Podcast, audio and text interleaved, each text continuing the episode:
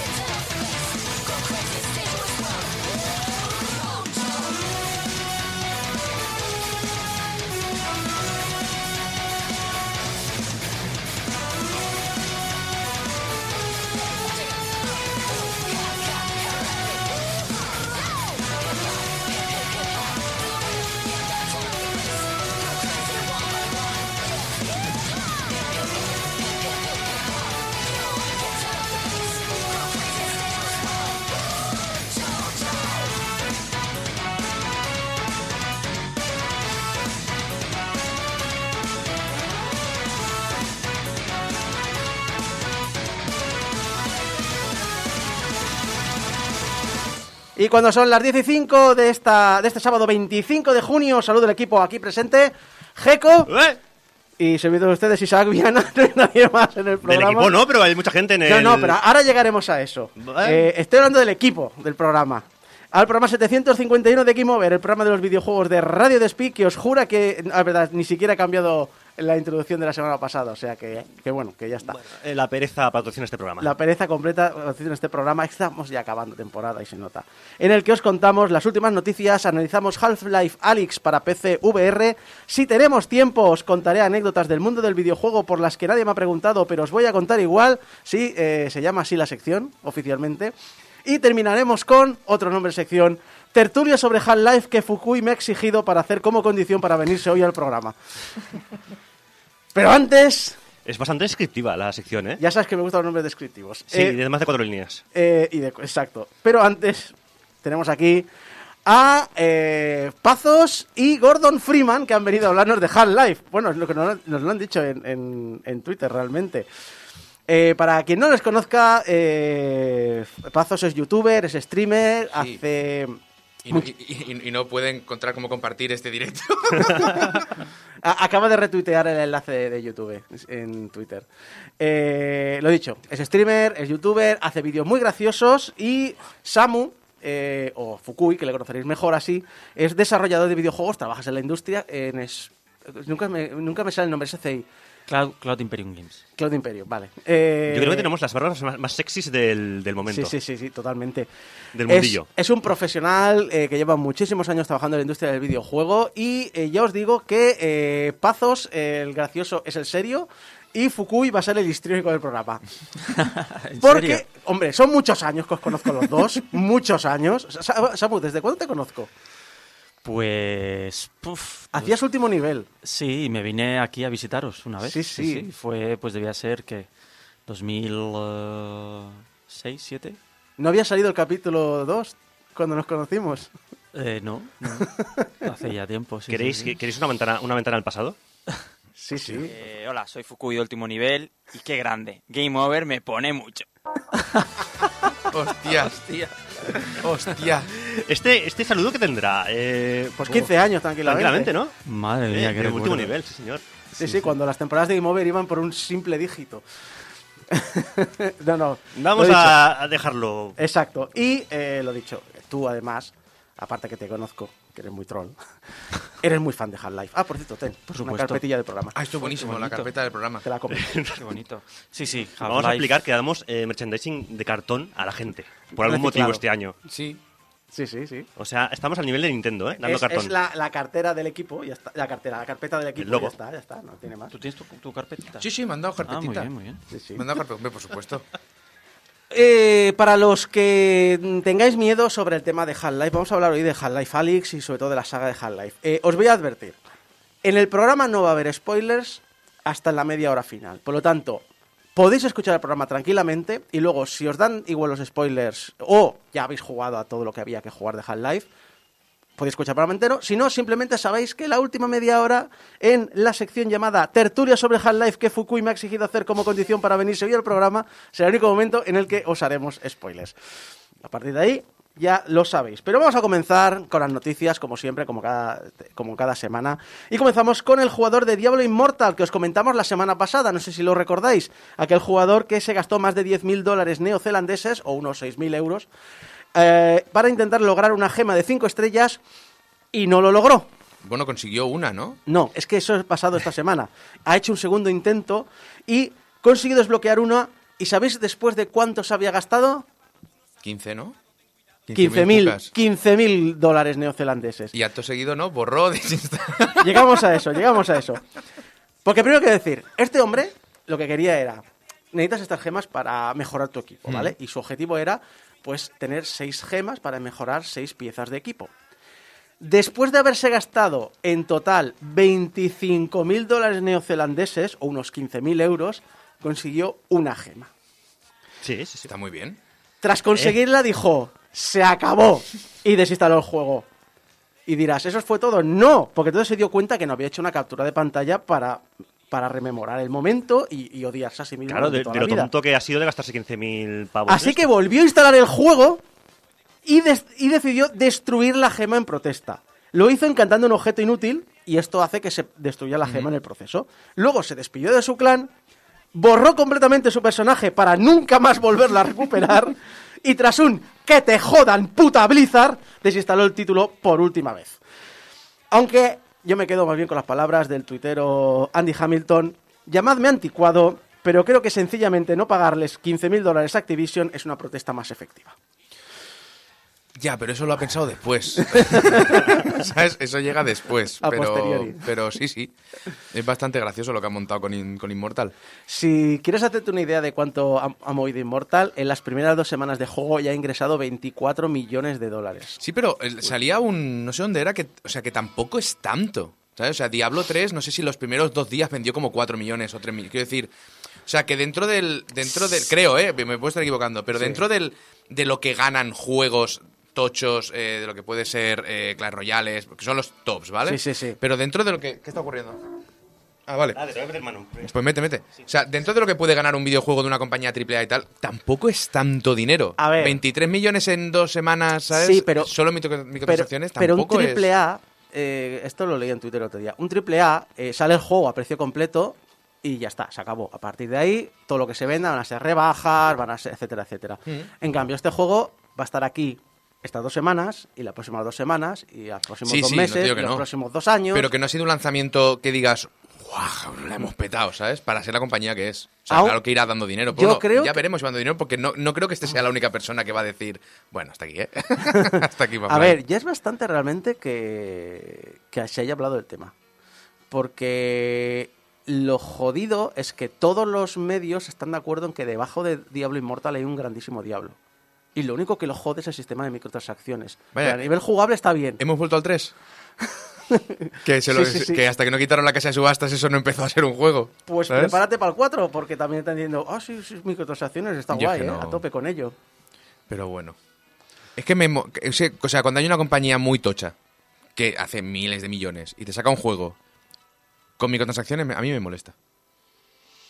A mí me molesta. Hasta estéticas, ¿eh? A mí, a mí personalmente me molesta. Pero me parece de puta madre. O sea, que quiera pagar, que pague y el que no, no. Ya, ya, ya. ¿sabes? O sea, yo prefiero el, el precio completo y, y ya está. y a partir sí. de aquí, si vas sacando expansiones y cosas, las vas. Pero es el hecho. Hay cosas que no se tienen por qué monetizar. O sea, un Pa- diablo no tiene por qué monetizar Pazos. a ese nivel, creo yo, en mi opinión. Pazos, Dime. eh, eres, eres jugador antiguo, ¿eh? Ya. Jugador antiguo no, lo que no me gusta es que me toren. ¿Vale? Ya, Entonces, ya. tú imagínate en el 3, por ejemplo, en Diablo 3, si saliera Diablo 3, los tintes para pintar la ropa valdrían dinero. Seguro. No me jodas. What the fuck, Ya, ¿sabes? ya, pero es que el- ese es el asunto. Tú miras Twitch o tú miras los juegos que más ingresan y la idea es esa, juego base eh, gratis Sí, sí, sí, y luego páganos. Pero que no, o sea, es que me, me- me cuesta entrar, porque es algo que, que vas a vender, es que lo vas a vender igual. Es que no hace falta monetizar hasta exprimir cualquier tipo de contenido, ¿sabes? No es necesario, y menos Ya, ya. un diablo. A ver, Pero bueno. la, la ventaja, y esto es una cosa que, que Pues, o sea, eh, mm, y he tenido discusiones con vosotros por el respecto. Yo soy muy en contra de la forma en la que presenta las loot boxes eh, Blizzard con eh, Overwatch. El asunto es que, como las legislaciones sobre loot boxes están eh, empezando a salir en todo el mundo y son individuales, son estatales generalmente, eh, por tanto es un dolor de cabeza. De hecho, Diablo Immortal no ha salido ni en Bélgica ni en los Países Bajos por la legislación de loot boxes que hay en ese país. El asunto es que muchos juegos de estos como servicio están ya pasándose a la parte de temporadas. Claro. Y de hecho, Overwatch 2 no va a tener loot boxes, va a tener temporadas. Y de hecho, esta semana dijeron, todas las cajas de loot boxes que no hayáis abierto Overwatch 1, cuando salga Overwatch 2, como Overwatch 2 mata al 1, es decir, no se podrá jugar al 1, ya lo han confirmado, eh, todo se abrirá Que es- automáticamente, que es un- se que bloqueará. Es un gran automáticamente. movimiento, rollo Reforce. Sí, sí. Es un gran movimiento. Eso nu- nunca, nunca, nunca ha ido mal, ¿verdad? Eh, No, siempre ha salido muy GTA, GTA no, no fue mal, ¿no? Madre mía. Lo que pasa es que lo han explicado fatal, porque no han, no han tenido nada de feedback con el público claro. Entonces, Es- ahora la gente se ha encontrado con esto cuando estaba previsto desde el principio que, que el 2 iba a su- superponer al 1. Sí, pero Igual es- lo que no se esperaban es que el 1 directamente desapareciera del el todo. 2 ha cambiado de forma muchas veces, porque iba a ser un juego completo, con Sí. una parte no sé qué y una parte cambiado el de 6 contra 6 a 5 multijugador. contra 5, iba a ser free to play, pero Habrá- ahora no. ahora exacto, sí, es un- ah, va cambiando. Pero mira, sigamos hablando de Activision Blizzard, ya que Vaya. Activision Blizzard ha investigado las acusaciones de ambiente laboral tóxico de Activision Blizzard. Y Activision Blizzard ha determinado que Activision Blizzard no ha hecho nada malo. Claro. Nada. Estoy totalmente de acuerdo.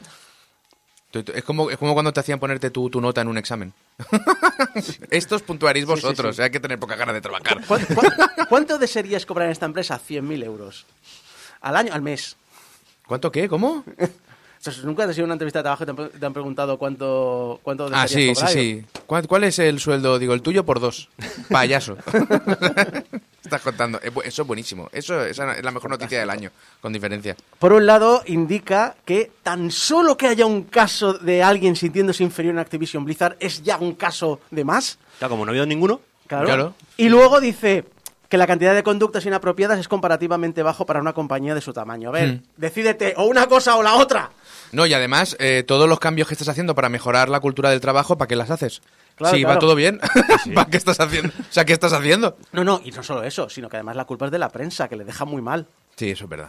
Claro, porque hablar de robar leche maternal en las salas de leche maternal, hablar de fiestas alcohólicas durante la jornada de trabajo, Bueno, la eh, famosa habitación Bill Cosby, Cosby, sí. eh, el suicidio de una empleada que, re- que se nos ha olvidado. No, no.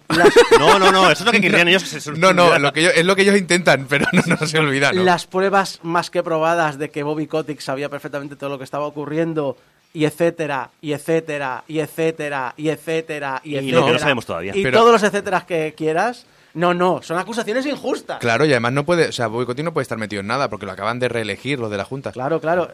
Entonces tú no, tú no, no elegirías a una persona. No. No, no. Por favor.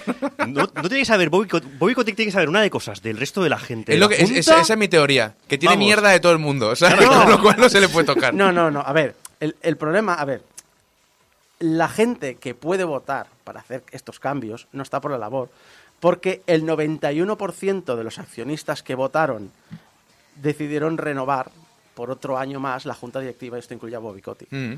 Yo me lo he estado mirando. El, el- gran grueso de los votos está en grandes empresas de inversiones. Claro. Es decir, eh, la Berkshire la- y otras del la Vanguard y otras parecidas. Es decir, son como yo tengo dinero aquí como tengo dinero en Coca-Cola.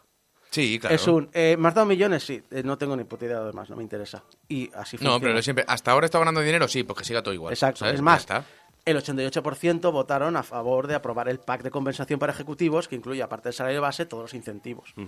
Pero el señor Kotick no estaba ahí esperando. Esto era un poco eh, rumor popular a que venga la compra de Microsoft y está ahí aguantando ahí la silla como puede. Para decir. Como puede, yo no creo que esté aguantando la silla como puede. No, como puede, igual no. Yo Igual no es la palabra como puede. tranquilo, ¿sabes? Sí, sí, sí. Y cuando se, aguantar. cuando se oficialice, el rumor o lo que se entiende es que este hombre se apartará a un lado y eso sí. ya lo llevará Tito Phil. ¿sabes? Recuerdo que Por había un listado Sí, de- claro. de- Previo... Previo. Sí, sí, sí. cling. Re- recuerdo que había toda la lista de motivos por los cuales Bobby Kotick se podría ir y cuál era su compensación y todo rondaba en los 250 millones de dólares. si El- comentamos el- que había una incluso por si se moría. Sí, sí. O sea, si se moría, él se llevaba una indemnización.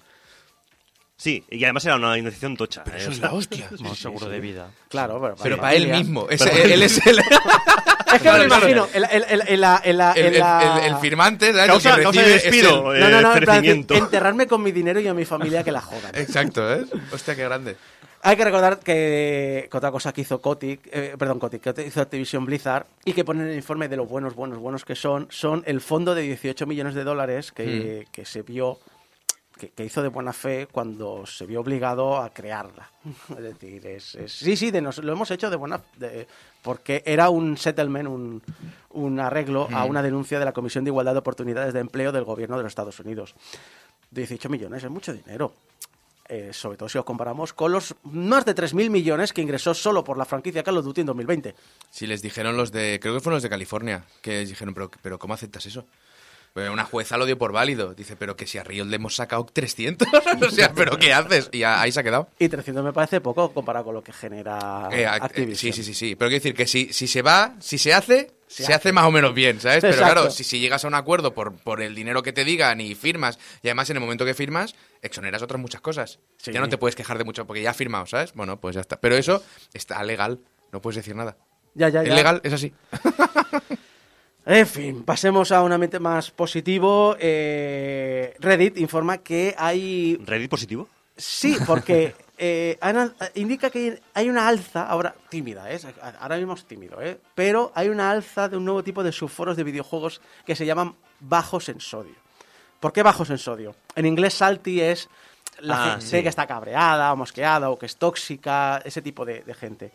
Y entonces están saliendo low sodium, Halo, low sodium, lo que sea, eh, como lugares de comunidades eh, abiertas, comunidades Más friendly, positivas, comunidades donde está prohibido cualquier tipo de O sea, estamos volviendo al inicio de Internet. Sí. O sea, ha, te- ha tenido que llegar tanta bilis y tanto odio que hemos tenido que tirar se ha para dado la atrás. vuelta. Y es cuando entrabas en un sitio como acojonar el palo. Hostia, a ver qué es esto, ¿sabes? Hola, ¿sabes? Y no entrababas insultando directamente. Exacto, Qué bonito. qué De hecho, eh, de- el medio de Dram, que es donde he leído esta noticia, lo, lo cataloga como eh, la, la- la era, la- el, el amanecer de una nueva era llamada Gentle Gaming. A ver lo que dura esto. Ah, eso es una nueva. Mira, me cago en mi puta vida.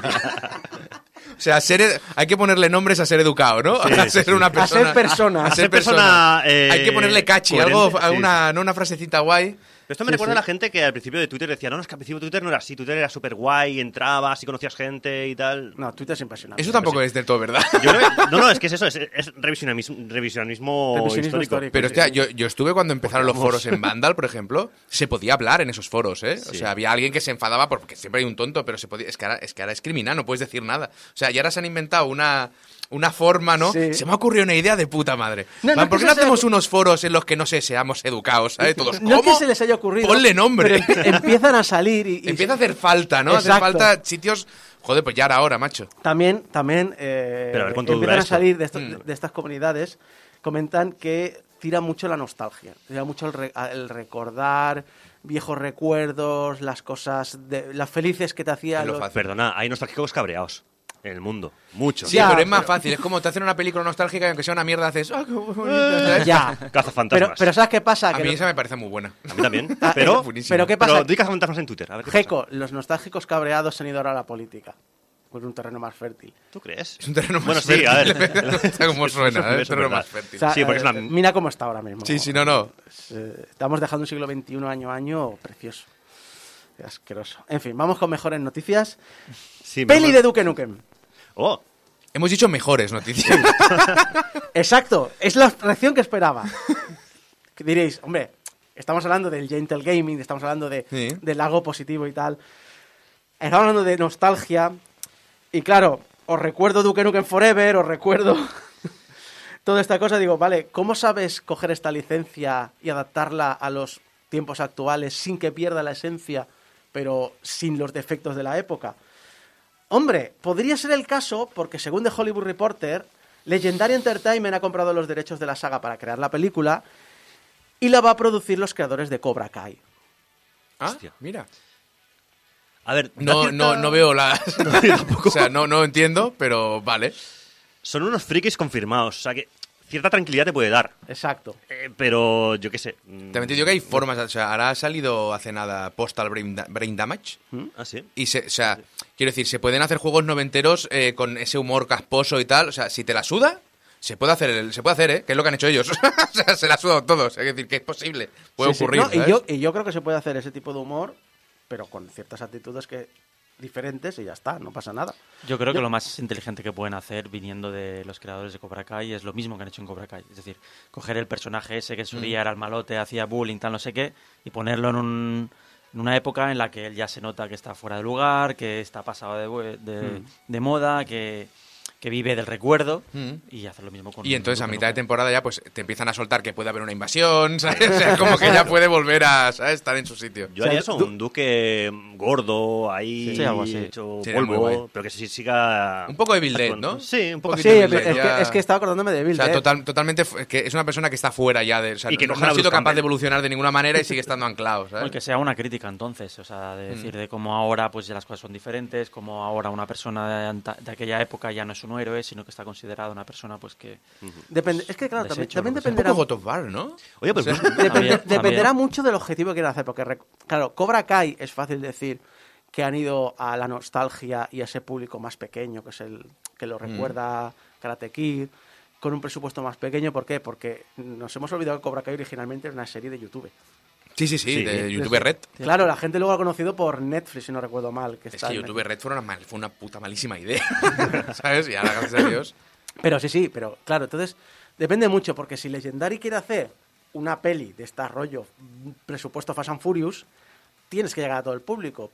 Pero si quieres hacer algo más pequeñito, entonces sí que te puedes permitir jugar con las perspectivas de que tú ya conoces al personaje y vamos a darle la vuelta. Como pueden- Evil Dead. Evil Dead también era muy También eso. te digo una cosa, pueden tener los derechos para poder utilizar Duke Nukem y hacer un personaje nuevo que no tenga nada que ver con los juegos. Y, También. y- y suda- sudar de, de Es que- cierta parte para llamar a... ¿sabes? Y, es- es- crear como una franquicia de superhéroes Eso es, lo que, propia, es- ¿sabes? eso es lo que creo, que se puede coger la filosofía de Duke Nukem y llevarla a los nuevos tiempos, quitando las partes nocivas de aquella época y sigue siendo chulo porque seguimos teniendo Triple X, seguimos teniendo eh, Fast and Furious, tenemos Resident Evil, aunque ya hace muchos años que acabó la saga, eh, tenemos eh, Kingsman, tenemos Isaac, personajes molones. recomendación. ¿Habéis visto eh, Peacemaker?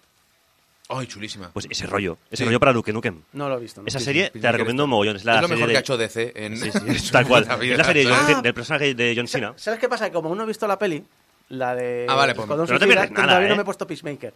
Puedes, Puedes- puedes ver puedes ver la Peacemaker. serie, pero bueno, mírate la peli, también está chula. Sí. Sí, sí, Está- sí. Comparado sí, con la otra, no me jodas. Por eso te digo que, que yo creo que se puede, si sabes, pues, de hecho, ¿qué narices?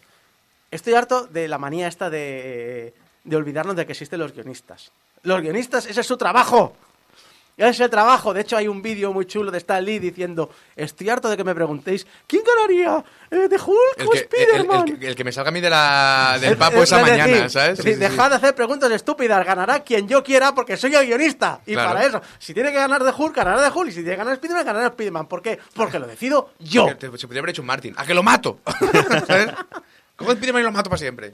De todas formas, yo, por acabar con esto de Duke Nukem, creo que eh, hayan pagado lo que hayan pagado, han pagado de más. Creo que a estas alturas, pagar por esa franquicia está un poco de es dinero tirado a la basura. Sí, sí, sí. Como Un la franquicia Half-Life. El proceso está en preproducción, se está buscando tanto un director como un guionista, así que es- obviamente nos van a faltar todavía muchos años antes de ver nada de Duke en la gran pantalla, pero ya que hablamos de cine, el director Christoph Gans, que fue el responsable de la película de Silent Hill, comentó en una entrevista que tras el fallecimiento del productor Samuel Hadida, descubrieron que poseía los derechos de explotación de Silent Hill y de Fatal Frame. Así que, eh, bueno, ha decidido empezar a hacer una película nueva de Silent Hill, y eh, que formará parte del reto, de, según el director Christoph Gans, recuerdo esto lo ha dicho Christoph Gans, no Konami, esta, esta película formará parte de un retorno de la licencia eh, de la franquicia de los videojuegos, así que puede que en un par de años recibamos un, puñado de productos de Silent Hill, que yo no voy a tocar ni con un palo, porque soy más cagado, soy cagao y lo sabéis, pero bueno, si os gusta pasarlo mal, que sepáis que podemos volver a Silent Hill. Dudo que nada a nivel de PT, No sabes lo que te pierdes. Lo bien que va eso para ir al, ba- al váter luego. Sí, es- eso o irme a algunos restaurantes. Algunos buffets libres también va muy bien, ¿eh? Ya te llevaré el shawarma debajo de mi casa, si tienes problemas. Sí, sí. Pues lo dicho, eh, si os gustó la peli de Silent Hill, que yo no he visto porque es de terror, Se dejan ver, ¿eh? Las de Hill. eh, se La dejan peli Y además tiene, momentos gores bastante chulos. O sea, está bastante guay. ¿Qué es lo jodido? Las slashers me los tomo como comedia y no me molestan. Pero no es, es- Pero si es no terror, ya no es slasher, es- es- son pelis que dan, un, dan mal rollito, pero de repente ves que sale el tío de la cabeza de pirámide y haces. y eso es muy gracioso porque ahí está la parte slasher. Cuando yo- llega el Bueno, señor. y hay una escena con alambres que no te cuento más. de Sí. Esa película. Sí, Vale. la, la- la parte graciosa es cuando ves al creador del personaje de de Cabeza Pirámide cagándose en Cabeza Pirámide y el Konami y en la madre que los parió porque esto no es la figura que yo hice y sois Bueno, unos oye. cabrones que habéis convertido en una mascota. Bueno, oye, bueno, oye, pues, Es lo que hay, pero ya hemos hablado de esto en el programa. Pirámide descansar. Chan.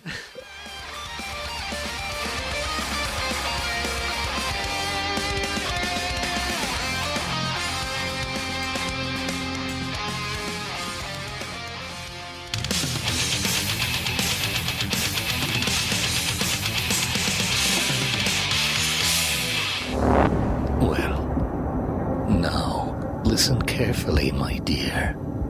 When you see your father, relay these words. Prepare for unforeseen consequences.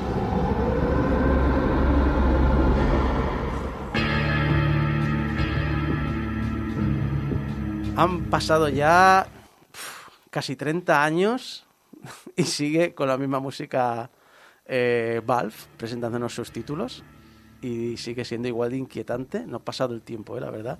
Ahora, eso sí, Half-Life Alyx, el, el, cha- el- el chaval que aparece con la válvula en la cabeza tal. Chaval. Chaval. Este El ya era veterano hace tiempo, ¿eh? Ya, ya, ya. Y dice Valve que no tiene ni idea de quién era. Que fue una sesión de fotos. la- Pues uno que le pusieron una válvula ahí Sí, sí, sí. en, en la nuca Murió- y murió ya, ahí. Ya, ya, no, no, pero es que en Half-Life Alyx empieza a darse la vuelta. Cuando empieza a ser siempre es súper inquietante. Pero bueno, lo he dicho, desde que salió Half-Life 2 episodio 2 siempre ha habido una pregunta, ¿dónde está el capítulo 3? O, Half-Life 3. Es, eh, es- bueno, ha sido un limbo que ha acabado hasta con las esperanzas del más fanático devoto de la saga. De hecho, de verdad, Fukui, ¿tú cómo has vivido este lapso de tiempo? Yo era de los que al principio tenía esperanzas, yo creo que como todo el mundo. Ya conocíamos cómo Valve mm, trabajaba a su ritmo, cómo no había cumplido promesas, pero tarde o temprano sacaba juegos. O sea, nunca había, hasta entonces, cancelado juegos de forma mm, contundente, ¿no? Y más de, de su primera saga, la saga que le había llevado al éxito y tal. Sí, porque e- el primer Half-Life lo hizo después de cancelar otro título. Lo que pasa es que, claro, como no nos importaba Claro, claro, nada... por eso.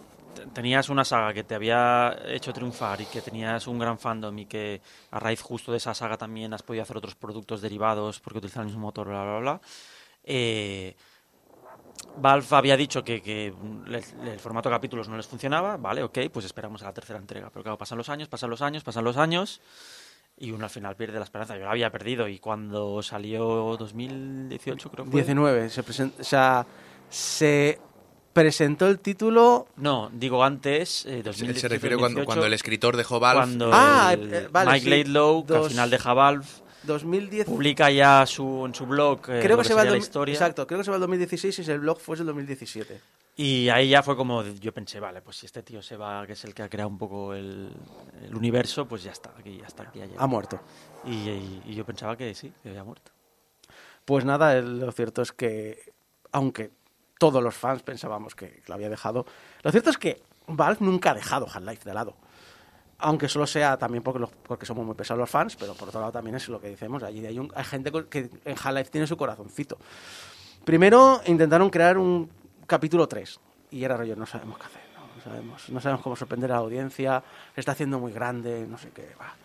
Luego dijeron, vale, antes de hacer Half-Life 3 vamos a crear el Source 2, porque cuando hicimos el Source, hicimos a la vez que Half-Life 2 y eso nos dio muchos problemas.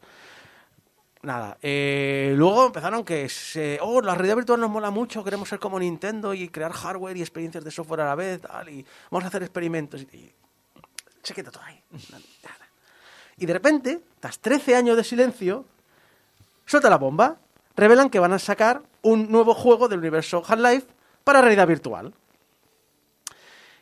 Y claro, dices, hostia, es que ya llegábamos en un punto que la realidad virtual mola, pero para un gran sector del público es un poco un gimmick. ¿Qué haces poniéndome un juego súper esperado, un juego súper deseado y un juego súper hardcore en algo que lo relaciono, sobre todo en aquella época para el gran público, con esos cascos que te metes el móvil dentro o cascos muy sencillos individuales, que sí, que había realidad virtual chula, que también estaba la de PlayStation, pero un poco la percepción general del público era de juguete. Yo creo que el anuncio fue totalmente agridulce. O sea, por una parte era como, bien, por fin, Half-Life vuelve, ¡guala! ¡Qué Eres- pasada, eres- qué bien se ve! Eres como la mujer de la independencia catalana. Sí, o Gollum incluso, ¿no? ¡Ah, qué guay! Tal, y de repente tu otro yo dice, pero es realidad virtual y la realidad virtual no mola tanto y es cara. ¿Y por qué no lo hacen normal? ¿Por qué han querido poco inventar, Gollum, ¿eh? inventar la rueda? Y es como, sí, pero no, sí, pero no. También te digo, fue agridulce en parte porque era Half-Life Alex. También. Tú es que, o sea, cuan- tú estás viendo eso, estás diciendo, no será, no será capaz, no será capaz. O sea, tú estás esperando ver un 3 ahí. Claro. ¿Dónde está el Te 3? merece- dices, dices, los fans son muy pesados, perdona. Creo que es el único caso en el que no podemos decirle nada a los fans. Porque son, ma- ma- ma- o sea, son muchísimos años. Una cosa, por ejemplo, Hay- hay- pesados son los de Team Cherry. Los fans de, de Silson, que es, tío, déjales trabajar, que llevan tres años, ¿sabes? Tú, sabes, tú, no, has, tú no has sufrido. Hay un, equi- hay un equivalente en consolas, lo tengo para el final del, del O análisis. sea, yo creo que el fan aquí, eh, o sea, lo, lo que está haciendo el fan es aguantar. Lo que sé, hay una cosa que, que quiero decir, muy bien por Valve, por no mostrar nada hasta, hasta que tenían el juego ya prácticamente acabado. Que solo les quedaba la retocar Y- cosas. Y, y no se filtró nada. Fíjate que se puede conseguir. A día de hoy, como hay más insiders que creadores de videojuegos, pues. Nintendo y Valve. Y, no- y no- y incluso en Valve hay, inside- hay gente que, que filtra, hay canales de YouTube eh, que, que han trabajado mucho, porque Valve trabaja mucho Sí, con pero vamos a filtran hacer cosas de Steam. y demás. Filtran cosas de Steam. Sí, sí. Que es curioso cómo se llegó a, a hacer realidad el juego de Half-Life Alyx, porque si ves el Last Hours of uh, Half-Life Alyx del George Keighley, eh, que es que durante el, el último mes sigue el desarrollo y tal, y, y publica un pequeño libro interactivo y tal, ¿no?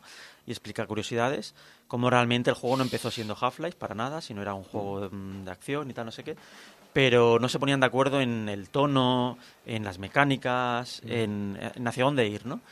Y, y- y cómo se tenía que sentir, ¿no? O sea, como era realidad virtual, era algo nuevo, era como, ¿cómo sabemos si esto se está sintiendo bien o no bien, ¿no? ¿Dónde está el, el- Sí. el bien? ¿Dónde está el nivel que queremos eh, conseguir? Y al final todos, de forma natural, dijeron, si hacemos Half-Life y lo metemos todo en un paquete de Half-Life, como todo el mundo ya sabe cómo se tiene que sentir Half-Life, ya conocemos el universo, ya conocemos las mecánicas, tal, sabemos si estamos yendo a algo que funciona y es bueno o algo que no llega al nivel, ¿no? Exacto. Es decir, creando salió. un producto completamente diferente, que no hay, la- no se usan las mismas normas para crear, me está transmitiendo las mismas sensaciones y eso es una vara de medir muy positiva. Una vara de medir que necesitaba porque Valve se propuso, voy a hacer la killer app de la realidad virtual. Totalmente. El, el- Quiero hacer lo que tiene que ser la realidad virtual. Y sigue siendo. día de hoy. hardware selling. Sí, sí. Sí, sí. Pero claro, al mismo tiempo nos pasaba lo que te pasaba a ti. Por un lado es, guay, Half-Life, pero por otro lado es, bueno, sí, va a estar guay porque es Valve, pero no va a ser más que una aventurilla encapsulada dentro del universo del juego y poco más. Una precuela que. Una historia que ocurrió en el universo de Half-Life y ya está.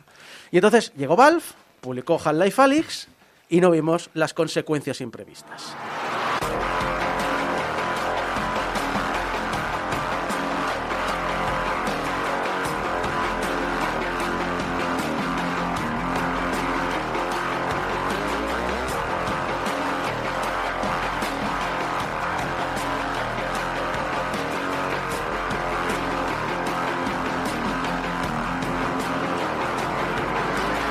Quedan cinco años para la muerte de Ellie Vance. Así comienza el juego. Cinco años para el final de Half-Life 2, episodio 2.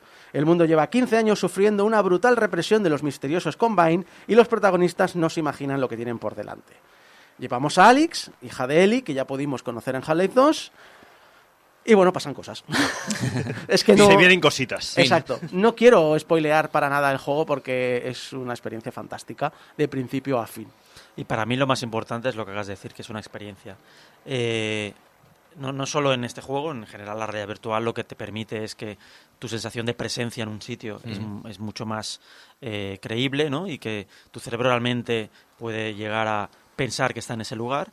Y con la calidad gráfica que tiene y, y con los detalles que tiene este juego, te lo crees muchísimo. O sea, para mí, la gran diferencia entre los anteriores Half-Life, ¿no? El, el, el 1, el 2 y los capítulos con el Alyx es que eh, y esto a lo mejor queda muy, muy romántico y puede ser el eslogan de turno para venderte la realidad virtual, pero es, es verdad, eh, lo digo sinceramente. Eh, los anteriores Half-Life yo los jugué Y este lo he vivido. Y, Qué y ya digo. ¿eh? puede parecer como un plan ah, exagerado, pero es verdad. O sea, yo estaba ahí en las salas porque la proporción de las cosas es real y puedes tocar las cosas Sí, y puedes sentirlas. La, la proporción es increíble. importante, porque yo toda la saga Half-Life veo a los headcrabs como bichitos pequeños. No, no, no. pero no, son, pero, pero, obvia- pero al mismo tiempo me chocaba mucho porque los veías en las cabezas de la gente, pero Mm. cuando te atacaban eran muy pequeños. Y de repente aquí te ataca un headcrab a tamaño real y dices, hijo, el hijo de puta gigante. Sí, sí, Claro, quita, claro. quita, ay, qué asquito. De hecho, eh, casi todos los enemigos podemos decir quita, quita y casquito porque lo, lo son, ¿eh? Sobre todo los putos eh, acorazados, que no me he gastado yo cargadores porque no conseguí acertarles. Madre mía. No, lo dices tú, la sensación de meterse. También, otra cosa que a mí me transmite el juego, que es esperanza. ¿Es una precuela que ocurre en su pequeño mundo? Sí. ¿De repente es importante para el, eh, para el futuro de la saga Half-Life? También.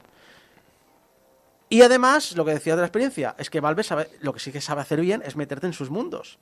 Aunque no te gusten en- al principio, porque el mundo es desagradable, ¿no? Pero, pero de repente te das cuenta que el mundo está vivo, que la gente está ahí, que la vida pasa y que tú eres una pieza más de, de ese ajedrez intergaláctico. Y además, pues lo dicho, siendo realidad virtual, lo que el mundo vivo está vivo es más vivo que nunca. Y antes de continuar con lo que es la realidad virtual dentro de Half-Life, eh, una pequeña anécdota personal. Una cosa que me ha hecho eh, darme cuenta, una realización que me ha dado este juego. A los que hablamos de videojuegos, a los que hablamos de su desarrollo, a los que hablamos de su historia, es una frase que yo creo que deberíamos empezar a prohibirnos decir y soy culpable de haberla dicho en más de una ocasión. Porque yo tengo un canal de YouTube que trata sobre la historia del videojuego y estoy convencido que lo he usado más de una vez. La frase es, se hacía lo que se podía con los medios limitados que teníamos. Esta frase es mentira. Cada vez que hacemos algo relevante con nuestra tecnología es impresionante. Nos flipa, nos encanta. Y cada vez que pasan un par de décadas desde que, bueno, desde aquello, desde que salió, pues vemos sus limitaciones y nos damos cuenta que algunas decisiones fueron cuestionables, aunque en aquel momento nos parecían la decisión correcta. Pero eso es revisionismo histórico. Yo recuerdo la primera vez que pude probar la realidad virtual allá en los 90. Polígonos planos, un refresco de 20 fri- eh, frames por segundo, pero era algo alucinante, algo increíble. Sobre todo cuando las mezclaban pues con armarios que imitaban un coche o lo demás, pues era súper inmersivo. Desde entonces me encanta probar siempre que tengo ocasión algo relacionado con la realidad virtual. Y estos experimentos, pues lo dicho, existen y se hacen pruebas mezclándolos con objetos reales, con eh, campos en el suelo que te permiten caminar y moverte, con, eh, con ¿cómo se- Chalecos. chalecos que te permiten recibir impactos, con eh, guantes que te permiten eh, recibir la sensación física de coger un objeto. Y Alex es lo mismo que ha pasado. Lo, lo mismo. eh, Alex pasa lo mismo. Es un mundo fantástico donde no hay un botiquín flotando en el aire. Hay un aparato para curarme donde tengo que estar agarrado para usarlo eh, y tengo que usar el cuerpo y la otra mano para defenderme. Y esto lo he hecho durante el juego. Es- hay momentos en los que te estás curando a la vez que te defiendes y se siente muy real. La munición tampoco son cajas de, pues es- lo he dicho, balas flotando en el aire, ¿no? Son cargadores, hay cartuchos que te encuentras en los cinturones de los cadáveres y soldados, en cajas que hay dentro de los armarios, en almacenes secretos. El hackeo no es una pulsación de botones en el teclado, es un puzzle en tres dimensiones que debemos tener reflejos y precisión. Y de aquí a 20 años, os prometo, que de aquí a 20 años cogeremos Half-Life Alyx y diremos, bueno, se decía lo que se podía con los medios limitados que teníamos. ¿Y qué es lo que se podía hacer en Half-Life Alyx? Pues ya os lo digo, muchísimas cosas.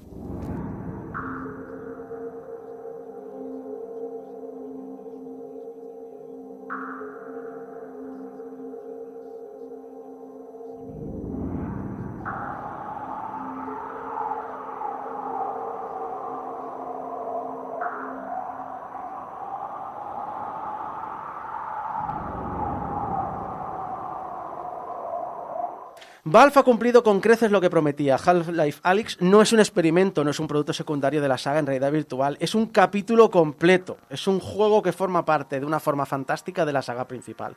Es también un ejemplo de cómo crear un juego que se siente y se disfruta como un AAA convencional y sin que te des cuenta te está creando mecánicas, ritmos y narrativas completamente nuevas en el género. O al menos trayendo muchas de las que existía en los desarrollos de realidad virtual e introduciéndolas a los jugadores de toda la vida, en un caramelo con forma de palanca que tanto conocemos y tanto nos atrae. Y lo hace de una forma tan sutil que es para quitarse el sombrero. Porque empezamos lo típico, empezamos introduciéndonos en, primero, en qué mundo estás. Este mundo triste, decadente, sucio, oprimente. Si eres un poquito hábil, tienes juguetitos con los que jugar. Si no lo eres, hay unas primeras mecánicas que te obliga a hacer el juego para que entiendas cómo desplazarte por el mundo, cómo funciona, unas tareas sencillas, lo típico de pulsa un botón aquí, abre, un, abre una puerta allá, pero si dices lo típico, ah, pues no, pues yo ya he jugado a realidad virtual, quiero trastear un poco, pues mira, aquí tengo unos rotuladores, aquí tengo un borrador, aquí tengo un cubo que puedo tirar cosas o meter cosas dentro, un poco para que aprendas las interacciones básicas que tienes como el mundo, pero al mismo tiempo otra cosa, también te sirven para saber cómo responde tu cuerpo a un entorno virtual.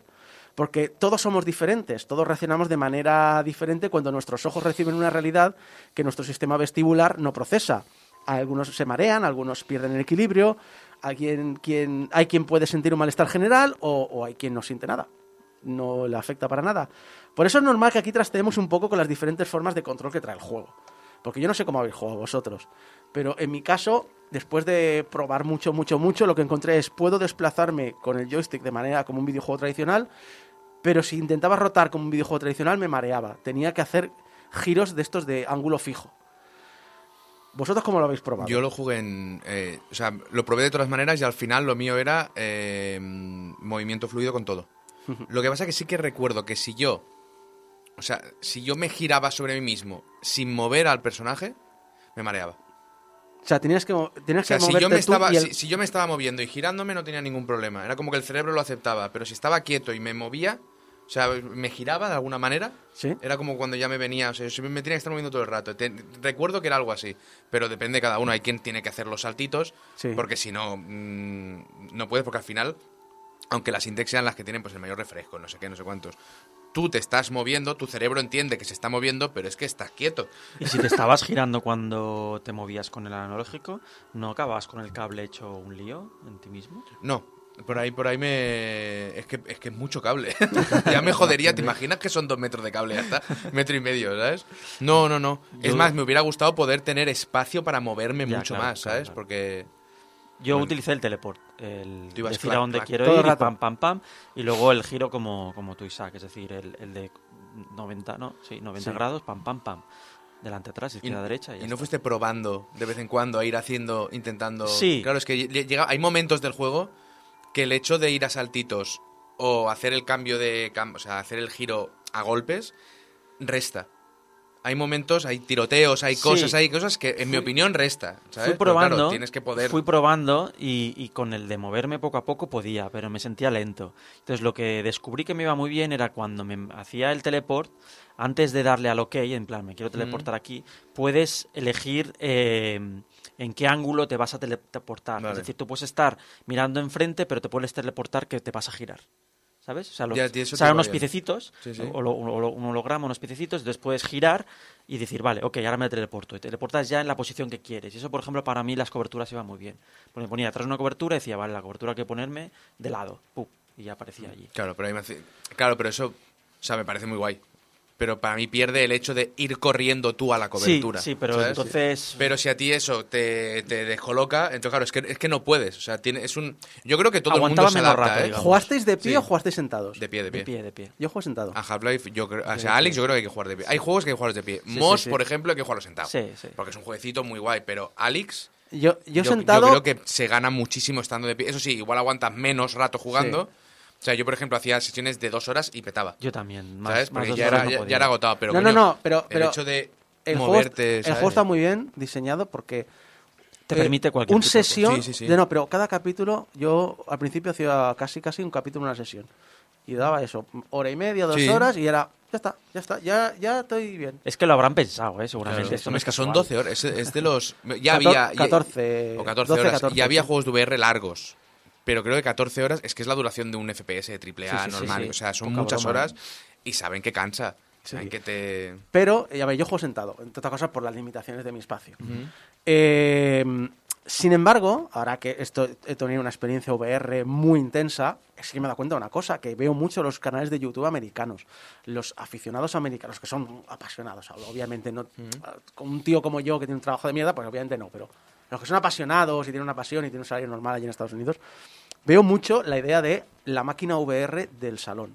Sí. Entonces, tienen un. Tienes, tú tienes en tu, tu despacho tienes tu PC para tus jueguecitos o para trabajar o para lo que sea. Pero luego tienes un- un- un- una máquina VR en el salón para toda la familia, que es con la que jugáis al Beat Saber, con la que jugáis tal. Entonces, es- realmente, a lo largo del juego sí que he notado que el juego originalmente está pensado para un público americano en el que va a estar de pie y jugando de pie.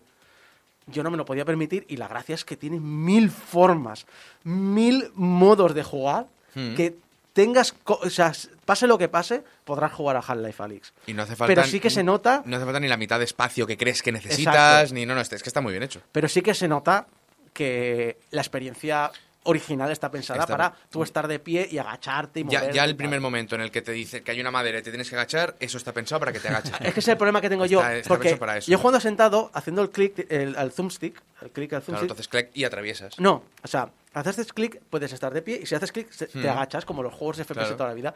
Pero hay muchos sitios donde incluso agachado no pasas por debajo de un sitio que debes pasar. Y, no, me- y, y hasta que no. hasta- o sea, estuve dando vueltas Igual en una tienes que habitación. agacharte más tú, ¿no? Claro, entonces, Claro. lo- eh, entonces eh, eran los únicos momentos donde yo usaba el teleport. Vale. En los momentos en los que hay un tablón más por debajo de, mi, de lo que el juego te agacha, Mm. eh, entonces usaba el teleport para pasar al otro lado. Que si hubiese jugado de pie, ¿qué haría? Pues me agacharía del todo Claro. y le daría a avanzar. Pues ya está, no pasaría Es nada. que, hay- ah, es que el hecho de que te... Piensa que cuando te están disparando... Es que me acuerdo de, de una escena que, que, es, que, que hay coches y tal y te están disparando desde unas escaleras. El hecho de ir corriendo, de agacharme yo mientras estoy viendo que las balas me están pasando, de coger yo la puerta pero agachado de tal manera que no me puedan dar, eso está pensado... O sea, es que el juego está pensado para jugarlo así. Sí, sí. No, no, y lo de correr Pero- al coche y mientras están disparando tú abrir el coche porque necesitas el, car el Claro, claro, te el están cargador pegando tiros, el- estás abriendo el Coge coche, el estás... cargador, coge el cargador. Es una virguería, entonces está pensado para eso, pero lo bueno es que cuando hace, la- cuando hace las cosas las hace muy bien. Lo bueno de que, o sea, el juego está pensado para jugarlo así, pero han sido capaces de lo que dices, de decir, vale, pero vamos a pensar en todas las posibilidades de toda la gente que va a jugarlo y sea mejor, peor o como ellos consideren, por lo menos que lo pueda, que lo pueda toquetear, ¿sabes? Por ejemplo, también en las, tú, no sé si os habéis dado cuenta que si lo pones en ultra y lo pones en bajos, se ve igual. ¿Cómo mierda han hecho eso? No, no, yo me flipa ¿Cómo por- cojones? porque se yo- ve igual, se Sí, ve igual sí. de bien, ¿sabes? Yo, Dices, yo ¿cómo es tengo, posible? yo tengo, o sea, lo mínimo que te piden creo que es una 1060, pero no especifican la memoria. La 1060 más general es la de 6 gigas, pero yo tengo una 1060 de 3 gigas. Y yo tenía miedo de que no iba a poder correr el juego. Y el juego corre Lo tira, lo puta tira, madre. lo tira, lo tira. Es una pasada la optimización que han hecho con esa mierda, yo no lo entiendo. Es fantástico lo, lo que puede mover esa máquina. Si puede comer el VR, probablemente pueda mover Half-Life Alyx. Mm. Quería comentar ahora que has dicho, Pazos, lo de recuerdo un momento y tal. ¿Sabes que científicamente el cerebro eh, es mm, eh, más óptimo recordando cosas que hemos vivido como en la realidad virtual que mm, escenas de una película o de un videojuego? ¿Ah, sí? Sí. Puede ser. Me lo creo. Entonces, porque de, Alex es- hay, hay varias, demasiadas cosas que se quedan grabadas. Creo que es parte de la gracia, ¿no? Decir, recuerdo un momento en Alex que hice, Sí. ¿no? Es porque yo estaba allí y abrí la puerta Claro, claro, y tal claro. mientras me Es disparaban. que es como cuando, claro, yo lo jugué en directo y lo dije en el vídeo ese que hice de Jeff, lo comentaba. Digo, es que es, es una pena porque si habéis visto Alex, no, no tenéis ni pajolera No, idea no, de lo que es Alex, ¿sabes? Y es, una, y es una lástima porque las gafas son caras como el fuego, entonces es una pena verlo en directo o verlo jugar. Es que no, no, no tiene. O sea, yo solo se lo enseñé a mi hermano para que probara lo de las. Lo de los lapicitos del principio, del cristal. Que es acojonante como mueves eso, sabes perfectamente cuándo el lápiz está tocando el cristal, sabes, o sea, es como, como si hubiera ahí un contacto que no existe, pero lo notas, Sí. ¿sabes? Y se lo puse para que lo probara. Cuando me di cuenta llevaba dos horas, ¿sabes? Y el tío ahí, clac, clac, clac, clac, clac, clac. Digo, pero si no, si no sabes ni dónde están los botones, cabrón. y ya está, porque estás dentro, ¿sabes? Es muy, muy chulo. Sí, sí, sí. Eh, de hecho, el título va haciendo poco a poco que te acostumbres a este mundo irreal. También tiene en consideración eh, qué enemigos vamos descubriendo eh, y cómo lo hacemos. A mí, por ejemplo, una cosa que me sorprendió mucho, que los primeros enemigos que te encuentras en el juego fueron las lapas. Que en el resto jo- de la saga suelen tardar en aparecer. En el 2 salen enseguida también, ¿eh? De hecho, ¿Sí? en el 2 salen muy pronto y luego dejan de salir y luego otros vuelven a meter, pero combinados con más enemigos. Pero primero te encuentras otras cosas. Y es como decir, Eso sí. mm, qué raro, pero tiene todo el sentido del mundo porque están pegados al techo con la lengua afuera. Bueno, y no se mueven y, y la única amenaza es muy visible. Entonces, claro, y además si te atrapan te dan muchísimo tiempo de reacción. Y es un... Vas viendo estos pequeños detalles de... En el momento que ya te empiezan a poner algún tipo de enemigo, te lo voy a poner uno que tú puedas y todavía reaccionar Bueno, y sobre todo porque mecánicas. a nivel de, de level design, una de las cosas que se nota la gran diferencia con los otros juegos es que eh, tú tienes, sueles tener lo, lo que es útil al nivel de los ojos, Mm. o un poco a lo mejor más abajo, pero no suele haber mucha cosa hacia arriba. Y en cambio aquí hay muchas cosas de los puzzles o de recursos o de enemigos que te vienen de arriba.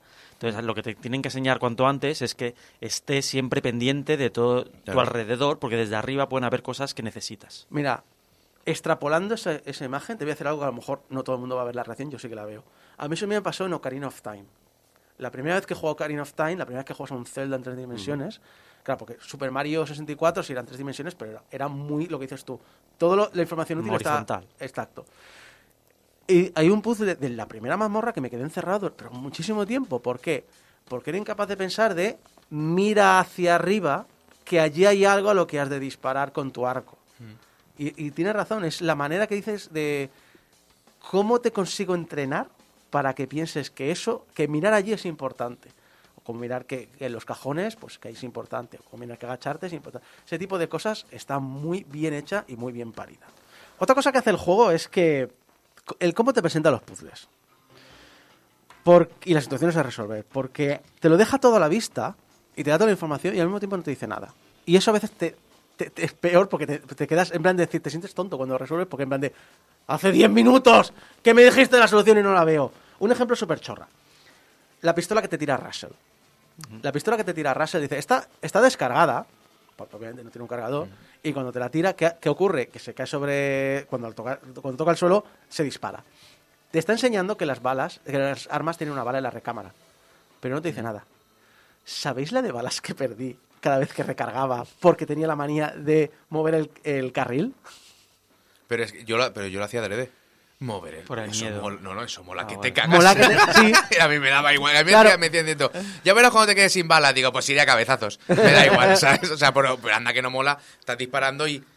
Tío. Sí, sí, pero claro, Tío. lo típico de decir, cuando, cuando, cuando le metes la- el módulo para que tenga 10 balas más, Mm. claro, tú metes el cargador, se pasan todas las balas a, a ese depósito y entonces mueves el carril y metes la primera bala en la recámara. Entonces ya tienes un cargador vacío que puedes quitar y poner un segundo. Y yo instintivamente, muchos cargadores, cuando metía el segundo cargador, volvía a darle Claro. a meter una bala en la recámara. que hacía? El pulsar la que tenía, perder una bala. Sí, sí. Así constantemente. Eh, es un ejemplo tonto. Eh, luego hay puzzles.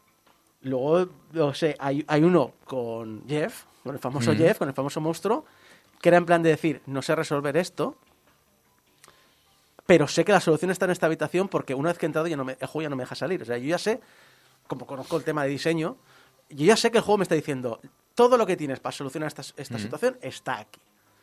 Pero yo no lo veía hasta que lo vi. Y, y- y me, y me creí más tonto. Hostia, pero eso es un poco de aventura gráfica, ¿no? Es en plan de te he encerrado en este, en este sitio, pero a ver, las herramientas las tienes, solo que no las estás viendo.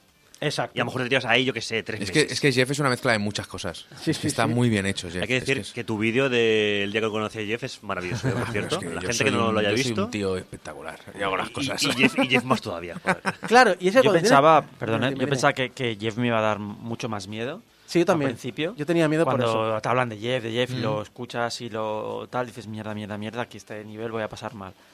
Pero luego te dan unas herramientas suficientes para Mm. que digas, si, si, si me atrapas es porque la he cagado yo. ¿Podéis comentar Lo a cierto es que- lo o, cierto- o a lo dejáis para después para los, para los Luego. spoilers? Vale. Lo cierto es que Valve mm, lo podía haber llevado más al terror y ellos Sí. mismos dijeron, vamos a echarnos un poco para atrás porque está guay que, te- que Porque en pase este realidad error, virtual pero- todo es como 10 veces más. Sí, todo. podrían- todo lo eso- bueno y todo lo malo. Cuando llegas, la- el primer pasillo que llegas a oscuras, que sabes que va a haber zombies, que sabes que. y vas acojonado, y cuando lo terminas dices, podrían haber sido mucho más cabrones. Sí, sí, sí, O sea, sí. no han querido. Solo han No, querido tenerte tenso, pero no han querido asustarte, no han querido. Y además, llega momentos en esa zona oscura que tú controlas lo que está ocurriendo ahí, ¿sabes? Dices, vale, estoy en el piso de arriba, vale, a ti te estoy viendo, a ti te veo que te estás moviendo para allá, vale, voy a gestionar, ya tienes las granaditas, ¿sabes? Que ya puedes, o sea, te dan las herramientas para que, sí, estés tenso, que sepas que queremos jugar sí. contigo, pero no te vamos a hacerlo pasar mal, ¿sabes? Ah. y eso se agradece porque podrían haber sido Joder, gente sí. horrible. a mí me pasó, a mí me pasó cuando entro en una zona que te dicen, uy, sí, esto, aquí hay hormigas león. Mm. Y yo es un, no quiero estar en un sitio angosto con hormigas león, que son unos insectos que me llegan, iba a decir que me llegan a la, a la altura de la cintura, pero es Son mentira. enormes. Son tan altos como tú. Son Hay enormes. Otra cosa que pasaba con lo que decías antes de, lo, de las proporciones, que en Half-Life 2 son bichos grandes, pero no Para No más- tanto. más es que tú estás, en. Half-Life 2 tú estás viendo a través de una cámara, ¿sabes? En Half-Life Alyx estás ahí y cuando ves a la hormiga león, yo creo que todos pensamos, yo no recordaba estos bichos tan puto grandes, ¿sabes? O Es- sea, pero es son que- inmensos. Es que ya Pero pasa con los headcrabs y la pasa con las lapas. Las lapas eran más pequeños. Claro, pero entonces tú cuando ves, o sea, yo cuando en Alex vi las hormigas león, pensé, ahora entiendo el pollo de las hormigas león en el 2, ahora entiendo el problema porque es que son son pu- son caballos, ¿sabes? claro, no es o sea, es que es, es- es una pasada. Claro, y lo peor es cuando tienes una situación de tengo las herramientas para resolverlo y no lo, y no lo pienso, y hay una amenaza en medio. Claro. O tienes que hacer otras cosas, como eh, rebuscar estanterías o armarios para buscar algo de munición, ah, evitar que se te caiga una botella cuando abres una puerta corredera para que, que, que puede revelar tu posición, eh, asomarse, disparar, volverse a esconder cuando hay enemigos, a lo mismo, por lo que decíamos antes, a la vez que estás enganchado a una máquina porque te estás curando, lo que sea. Eh, vamos, el- al final es que vives el mundo de Ciudad 17 de una manera que nunca antes habías hecho. Realmente, creo que la saga nunca te ha llegado a hacer entender qué es Ciudad 17 como lo ha hecho este título. Pasar por la zona de cuarentena es fantástico. Mm. Es, es revolver entre los pedazos de historia antigua del paraje que, que nos presenta, esos retazos de vida cotidiana que quedan en ellos y ver cómo la decadencia y el paso del tiempo son inmisericordes con el legado humano. Esconderse, meterse en huecos, desactivar minas, trampear circuitos, encontrar algunos antiguos puestos de trabajo. Valve, desde el primer Half-Life, tenía claro que, tenía hacer- que quería hacer mundos inmersivos, que no quería hacer galerías de tiro. Y paradójicamente, todos sus juegos son galerías de tiro, porque son un pasillo, básicamente. Eso es inevitable, pero es que el amor y el cariño que ponen en su construcción va mucho más allá de lo que es cazar eh, demonios de formas molonas en Doom. Y claro está, todo esto nos lleva al elefante en la habitación. ¿Es necesaria la realidad virtual para este juego? ¿O es una excusa que se han inventado para vendernos un cacharro de más de 1100 pavos?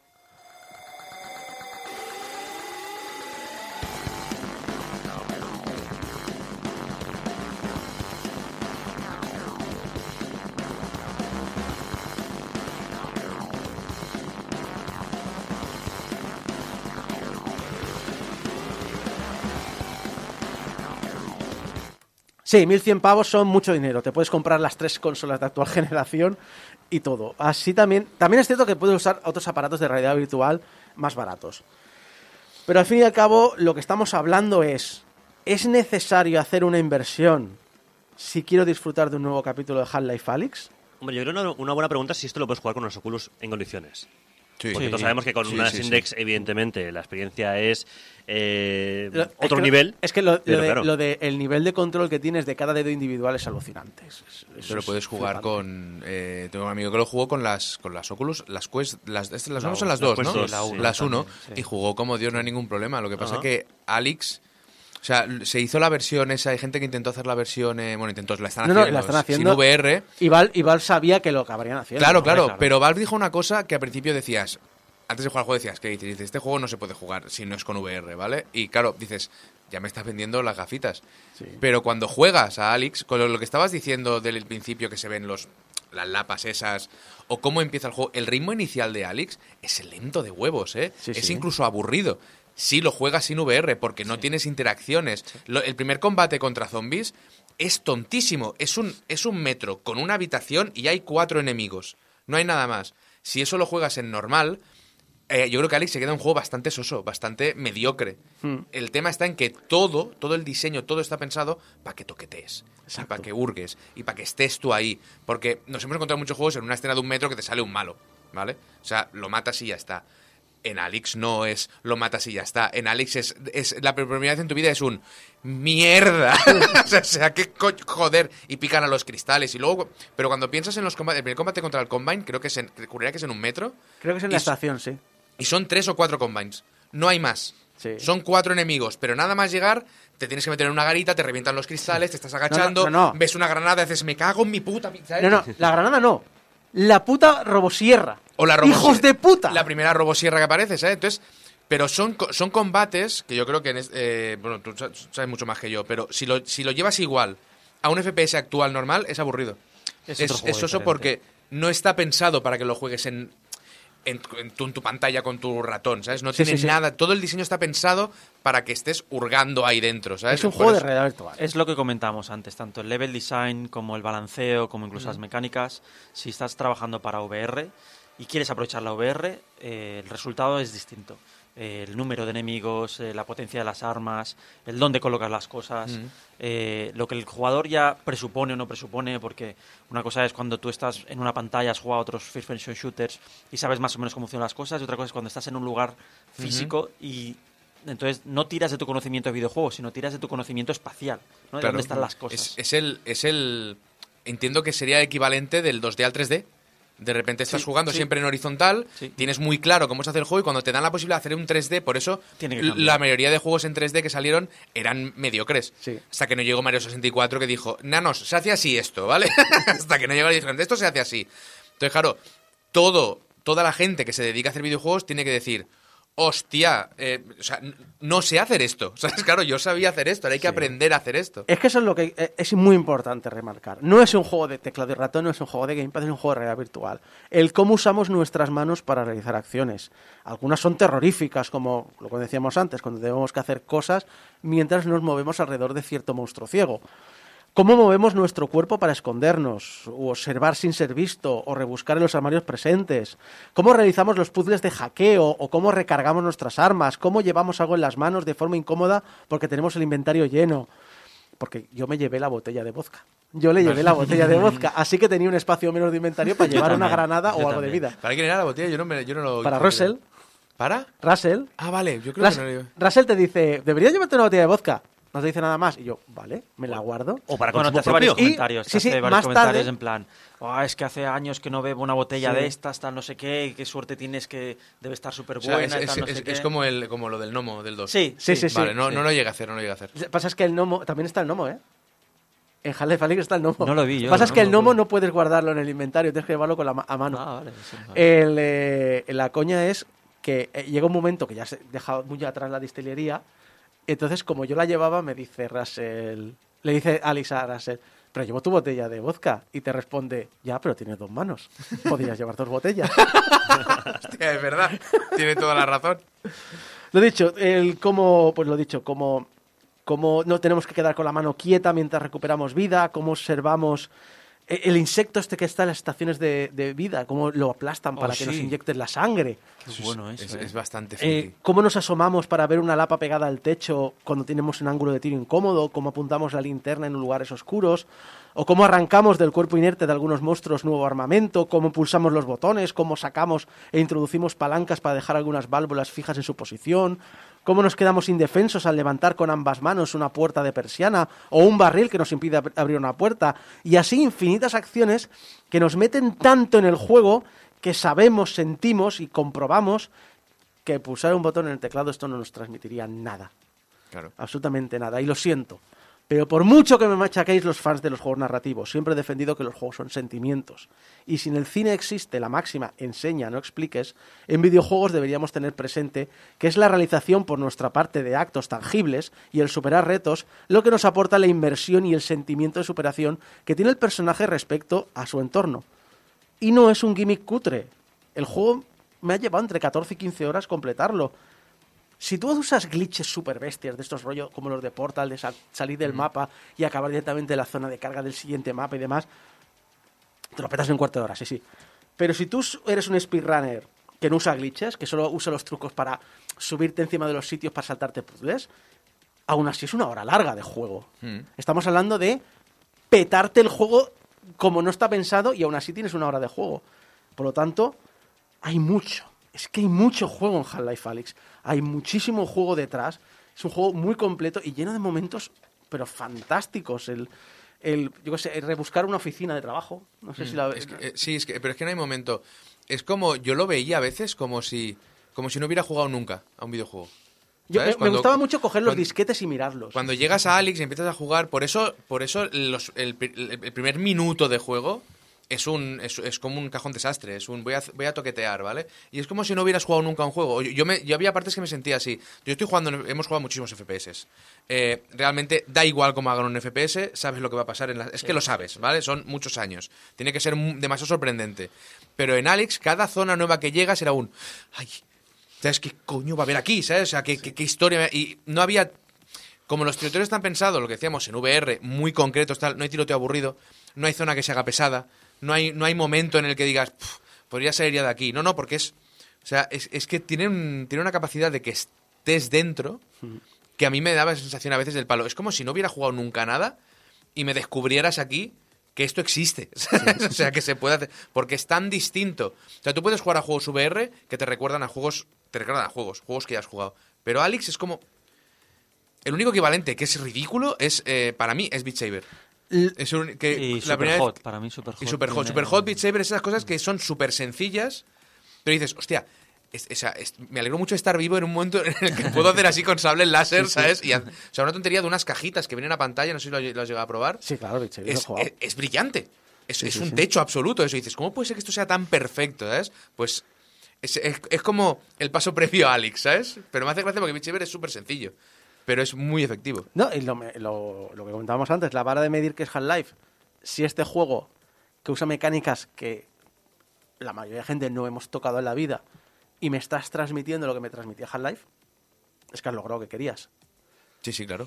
Una, una cosa que, que la filosofía de Valve está desde, el desde su inicio como empresa y, y que marca la diferencia en la calidad de sus productos es que ellos valoran en el proceso de diseño la, la fase de testeo como fundamental y viven por y para el testeo. Es decir, toman sus decisiones según lo que ven que hacen los jugadores y no tienen miedo en iterar, iterar, iterar hasta que la sensación que están viendo en los jugadores es la correcta, ¿no? Eso requiere pues mucho tiempo, mucha preparación, eh, tirar muchas cosas a la papelera, etcétera. Y con VR yo creo que se nota que era mucho más necesario. Es decir, esto no lo podría haber hecho otra empresa. Y ya no hablo de una cuestión de recursos, de gente capaz No, no, no, o de dinero, No, no, sino no, de filosofía de diseño. Es decir, tienes que ver cómo reacciona la gente, lo que ve, lo que no ve, cómo aprende, cómo, cómo siente, para que realmente todo esto luego, eh, en conjunto, funcione bien. Si se sabe lo que eh, había, o sea, los tres primeros años de los cuatro de desarrollo, era otra historia. Y tiraron un montón de esa historia a la basura, porque no funcionaba. Y esto, solo Nintendo, Valve y pocas más pueden permitirse hacer eso. Es fantástico, que lo dices tú, vivir en un tiempo en el que haya empresas Sí. en el que, no, no, aquí nos importa hacer las cosas bien, no rentables, bien. Hay, Rentables hay- obviamente también, ¿no? Sí, pero el problema es que igual te mueres y no has jugado al... igual te mueres de muy viejo y no has jugado a otro juego, ¿sabes? Hay, hay una charla, pequeño inciso, si la buscáis en YouTube, de un programador en Valve que va a una universidad eh, de desarrollo de videojuegos y está una hora hablando de cómo desarrollaron las puertas en VR Buah, lo de las puertas es criminal. y cómo tuvi- tuvieron que eh, solucionar muchos problemas que a nosotros nos parecen como en plan, "Ah, pues esto debería funcionar, pero no. Lo aprendieron viendo gente jugar, en plan, pones a gente abriendo puertas y dices, vale, no saber abrir una puerta porque en VR no tienes el, el tacto. Entonces no sabes en qué punto está cerrada o, o abierta, te clipea, entonces te mareas o lo que sea. Vale, entonces abrirá solo hacia un lado, pero entonces tienes que decirle cómo. Vale, estas puertas tienen sentido que se abran de los dos, pero entonces tienes que hacer que eh, detecte cuando... Que hay como un tope, ¿no? Exactamente, cuando te chocas y que haya un tope. Que, que el manillar no es lo mismo que gire así, que sea un pomo, que, que sea que lo empujes. Cómo van aprendiendo un pequeño elemento que está en nuestro día a día, como un VR, para que realmente funcione como en nuestro día a día, requiere una tecnología que no, no nace de la noche a la mañana, sino nace de probar, probar, probar y probar. El problema aquí es que, bueno, lo bueno es que es un juego de realidad virtual, pero el problema es que es un juego de realidad virtual. De una licencia que solo los peceros aman con locura. Y no todos, solo los que llevan jugando sin descanso desde hace más de 20 años.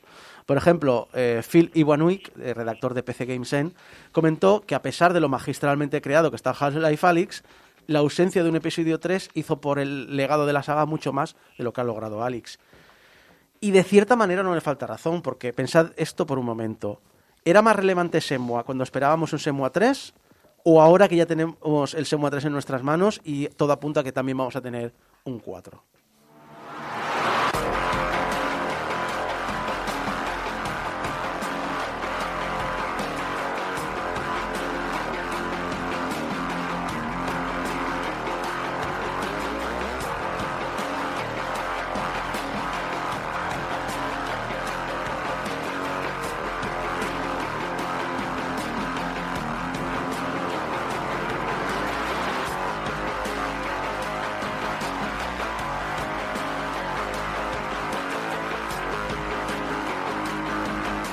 Half-Life Alyx es un juego indispensable para los jugadores más tradicionales por multitud de motivos, por el retorno de una saga muy querida y añorada, por ser uno de los mejores entradas de toda la licencia, por adaptar un juego que conocimos en la era de PlayStation 2 a los nuevos tiempos, y por un final que convierte lo que pensábamos que era un capítulo anecdótico que ocurría años antes de Half-Life 2 sin relevancia, a uno de los momentos más influyentes de la saga que marcará el futuro argumental de la misma.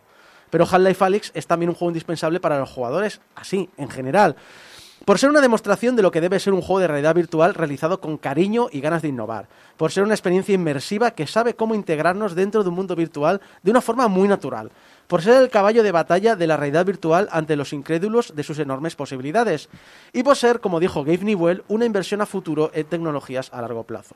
Una apuesta más de lo que puede implicar, eh, más por el futuro del videojuego en sí, por lo que puede implicar, que no por este videojuego en concreto. En mi opinión, y creo que no soy el único, Half-Life Alyx es Half-Life 3. Lo merece, se merece ese apelativo, por innovar y avanzar tanto como lo hizo Half-Life 2 cuando salió hace ya 18 años, por crear un mundo increíble a descubrir y por meternos en una aventura extremadamente inmersiva creada por un grupo de creadores apasionados por este arte que es el videojuego. Si tienes algún casco de realidad virtual para PC, no lo dudes, has de jugarlo. Y si no lo tienes, bueno, haz como yo y que te lo preste algún amigo. Gracias, Pazos. De nada. Porque Half-Life Alyx forma parte de ese puñado de juegos que te marcan la vida y te definen como jugador.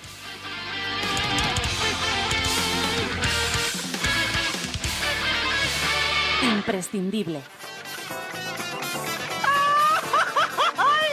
¡Chicharrones musicales! Vice City, prepárate, porque tengo la música que te hace loco. Odio este trabajo y toda la gente. Soy un pobre oso entrenado. Radio espantoso. No se me vayan, please. No se me vayan. Don't go away.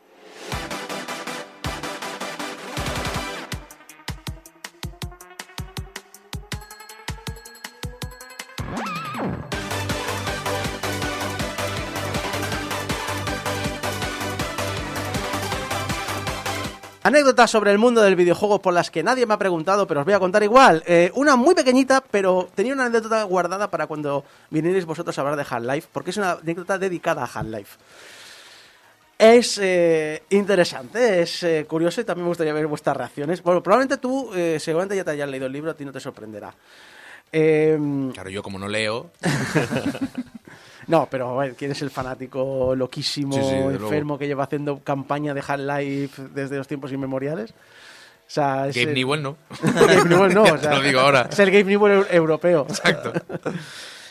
A ver, en el libro de Half-Life 2, Rising the, eh, Rising the Bar, uno de los primeros empleados de Valve, Ken Birdwell, comentó una anécdota de sus primeros días cuando entró la compañía y en sus orígenes cuando se fundó, en la época en la que estaban creando el Half-Life original. Y la anécdota es tan buena que es que no puedo sino directamente leeros esa página del libro porque es que... A ver. Esto es lo escrito por eh, Ken Bidwell. Recuerdo el principio cuando Gabe había definido qué género quería hacer y me preguntó si podía recomendarle un concept artist. Me acordé del skater de 12 años, hermano pequeño de mi amigo que le gustaba dibujar. Siempre me gustó su estilo, era un bonito estilo clásico y había oído que se acababa de graduar en el Departamento de Arte de la Universidad de Washington. Así que Gabe lo llamó y le pidió un par de bocet- bocetos de posibles monstruos. Recordamos que estamos diseñando monstruos para el Half-Life 1. Cuando vino no se parecía en nada a lo que recordaba. Ya no era un niño pequeño, medía casi 1,90, estaba todo tatuado, con varios trozos de metal saliendo de su cuerpo. Entonces abrió su portafolio y comenzó a mostrar dibujos de unos monstruos realmente perturbadores e inquietantes. Para nada lo que yo esperaba. Parecían genitales alienígenas deformados, con la excepción de algo que parecía un perro sacado de Cthulhu que tenía ese falo enorme y parecía que estaba a punto de montarse algo. Comencé a pensar, Dios, ¿qué hecho este tipo está tarado? Entonces, de manera muy directa, Gabe le preguntó, entonces, mm, ¿qué es esto que hay debajo del monstruo, Mr. Friendly? Hubo una pequeña pausa y Ted respondió con un, eso es su pene. Uno, hubo una pausa más larga, entonces Gabe dijo, ajá, Por si no era obvio. Estoy ahí sentado, comenzando a retorcerme, pero no sé cómo voy a detener este accidente de tren. Estoy a punto de soltar cualquier cosa para cambiar de tema cuando Ted empieza a soltar. Bueno, estaba pensando, ¿qué puede asustar a, nuestra audiencia potencial? Muchos de ellos son chavales de 14 años. Han visto monstruos gigantes con pistolas por manos. Eso no va a funcionar. Así que me pienso, ¿cuáles son sus miedos de verdad? Así que decidí buscar algo que hiciera saltar su respuesta homofóbica. Entonces comenzó una larga charla y, y detallada de cómo Mr. Friendly se mueve en una permanente muestra de sexo reptiliano, agarrando al jugador con esos largos brazos tentaculares y arrastrándolos hasta ellos hasta el punto de una copulación letal. Después de terminar, hubo otra larga pausa mientras Gabe sigue observando fijamente la imagen. Entonces Gabe levanta la vista hacia Ted y responde: Excelente. Esto es exactamente lo que estábamos buscando. Entonces ambos comienzan una conversación muy animada sobre posibles conductas, conductas psicosexuales alienígenas y descripciones clínicas de fantasías sexuales perturbadas de adolescente.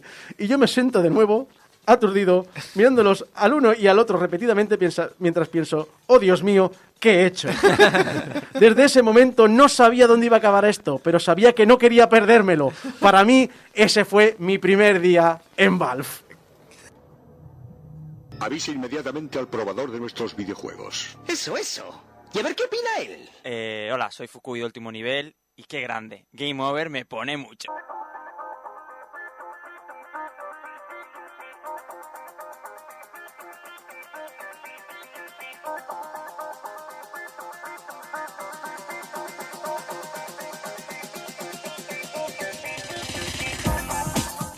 Tertulia sobre Half-Life que Fukui me ha exigido para hacer como condición para venir al programa. ¿De qué quieres hablar? Ahora sí, ya os advierto. Todos, a- o sea, hasta el momento teníamos una norma, nada de spoilers, no nos hemos chafado absolutamente nada. A partir de ahora vamos a hablar de todos los spoilers del mundo, de la saga, de Alex, de Half-Life Alyx sobre todo, etcétera, etcétera. Así que si queréis llegar a Half-Life Alyx vírgenes, eh, podéis ya... El programa ya ha acabado, adiós, muchas gracias por... Hasta luego, gracias por pasarse. Nos vemos la semana que viene en el Game Over 752. Para los demás, para los que os da igual o ya os habéis pasado, y sobre todo si estáis en el chat y queréis comentarnos experiencias vuestras, eh, oye, pues eh, comentadlas y lo vamos a hablar ahora. Eh, empezando por una, de Alejandro Trenado, que dice en el chat, si tanto miedo tienen a concluir con un final cerrado, que hagan como Doraemon y asuman que Half-Life es infinito y ya.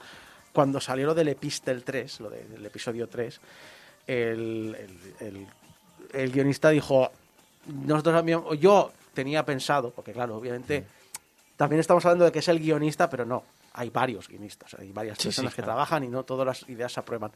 Su idea personal era que el episodio 3 iba a acabar, pues como toda la saga, en el sentido de, aquí acaba la saga de Half-Life 2, eh, Gordon Freeman quedará de nuevo en Stasis, Ya lo dejamos a una nueva generación de guionistas, que haga lo que quieran, pero mi idea es que Gordon vaya siempre acabando de, de Stasis en Stasis. Mm, o sea, iba un poco por, tu, por, tus, por tus ideas, ¿no? Un poquito por ahí.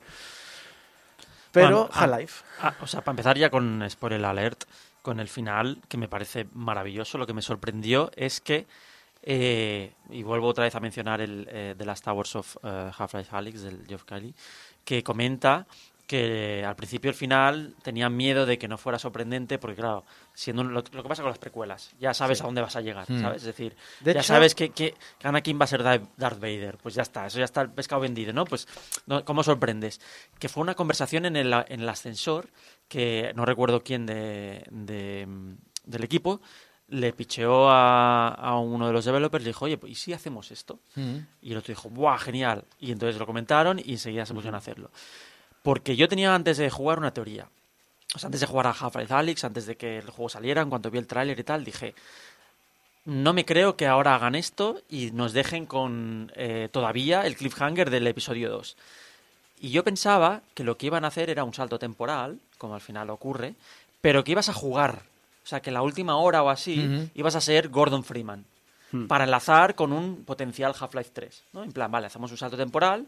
En plan, y cinco años después, pum, y te colocan en una situación en la que de repente ahora estás Bueno, en otro pero sitio. en y parte- como- Y en parte Si- es eso. Sin contar esa hora, es, es eso. Es eso. Pero me sorprendió que en lugar de volver a, a llevar a Gordon Freeman, han cogido el personaje de Alex y han dicho, no, no, ahora Alex es la protagonista. Claro. Sí, sí, sí. A ver, es que las Me ha cosas. te- sorprendido mogollón. Es que las cosas tienen que. Es, es lo de- o sea, esa idea del héroe que siempre va. No. O sea, a mí no me gustaba. Yo cuando lo leí no me gustó nada. la idea Las cosas tienen que, tienen que terminar. Por ejemplo, o sea, además que, que lo diga yo tiene cojones, porque soy mega fan de Who. Pero, eh, y es un personaje que nunca termina. Hmm. Pero sí termina. Doctor Who muere al final. Es que, es que muere, digamos. O sea, en sí, mismo, Lo, todo lo que es él muere y da paso a otro. Entonces, eso es dar un final. Hemos hecho hacer spoilers de, este, de esto, no de, no de otras eh, Doctor, cosas, eh, Doctor, por Who. Doctor Who tiene 70 años, macho, me coméis los huevos. Entonces, siempre pasa, siempre pasa lo mismo. Entonces, aquí, el... a mí el final me gustó porque el final, evidentemente, es que te tiene que gustar. Es que es, es O sea, un final En el espectacular. momento en el que ves la escena del episodio sí, 2, sí. dices, oh, oh, oh, Claro, a claro, mí me claro. un subidón enorme. Está- Subi- es- subidón no, pero pero, sí que es cierto que a mí me dejó con sí, el porque llevamos años-. Claro, O sea, llevábamos años sin ver Claro, aquello, pensábamos como, que íbamos a ver ojo, algo relacionado con Half-Life, ¿vale? De repente te lo empalman, pero a mí eso, o sea, que me, me pareció espectacular, que antes lo comentáis, Saco, me parece muy cruel. No, es que me parece muy injusto para, para el que lleva años. O sea, yo, por ejemplo, tú aún estabas pensando, ¿saldrá Half-Life 3? Yo te, yo, yo te decía, digo, que no, que no, que olvídate, o sea, que les den mierda, o sea, ya tómatelo como algo personal, que os den mierda, ¿sabes? O sea, ya no me interesa De hecho, pa- Half-Life 3, de o sea, hecho- lo he superado y de repente, después de 15 años, te hacen ese final que es brillante. Y yo lo vi, y además eh, está en directo, todavía está subido. Digo, es que me hundí al final. Digo, es que no se puede ser tan hijo de la gran puta, porque ahora durante 15, 20 años no va a haber otro Hombre, Half-Life. ahora yo espero que no. O sea, después de que ¿Ves? hayan hecho Pero sigue esto- siendo el mismo chavalico de 20 años. O sea, ¿cuál es el...? Claro, pero, o sea, piensa, que, y esto lo sabes, eh, eh, Valve solo hace un Half-Life cuando se la puede sacar, ¿vale? Cuando puede, cuando puede redefinir algo, cuando puede generar algo nuevo. Que lo hizo con el 1 a nivel de narrativa, lo hizo con el 2 a nivel de físicas. Luego en los episodios, que los episodios era por, con- por- por continuar la historia, pero no había nada especialmente nuevo, era el 2.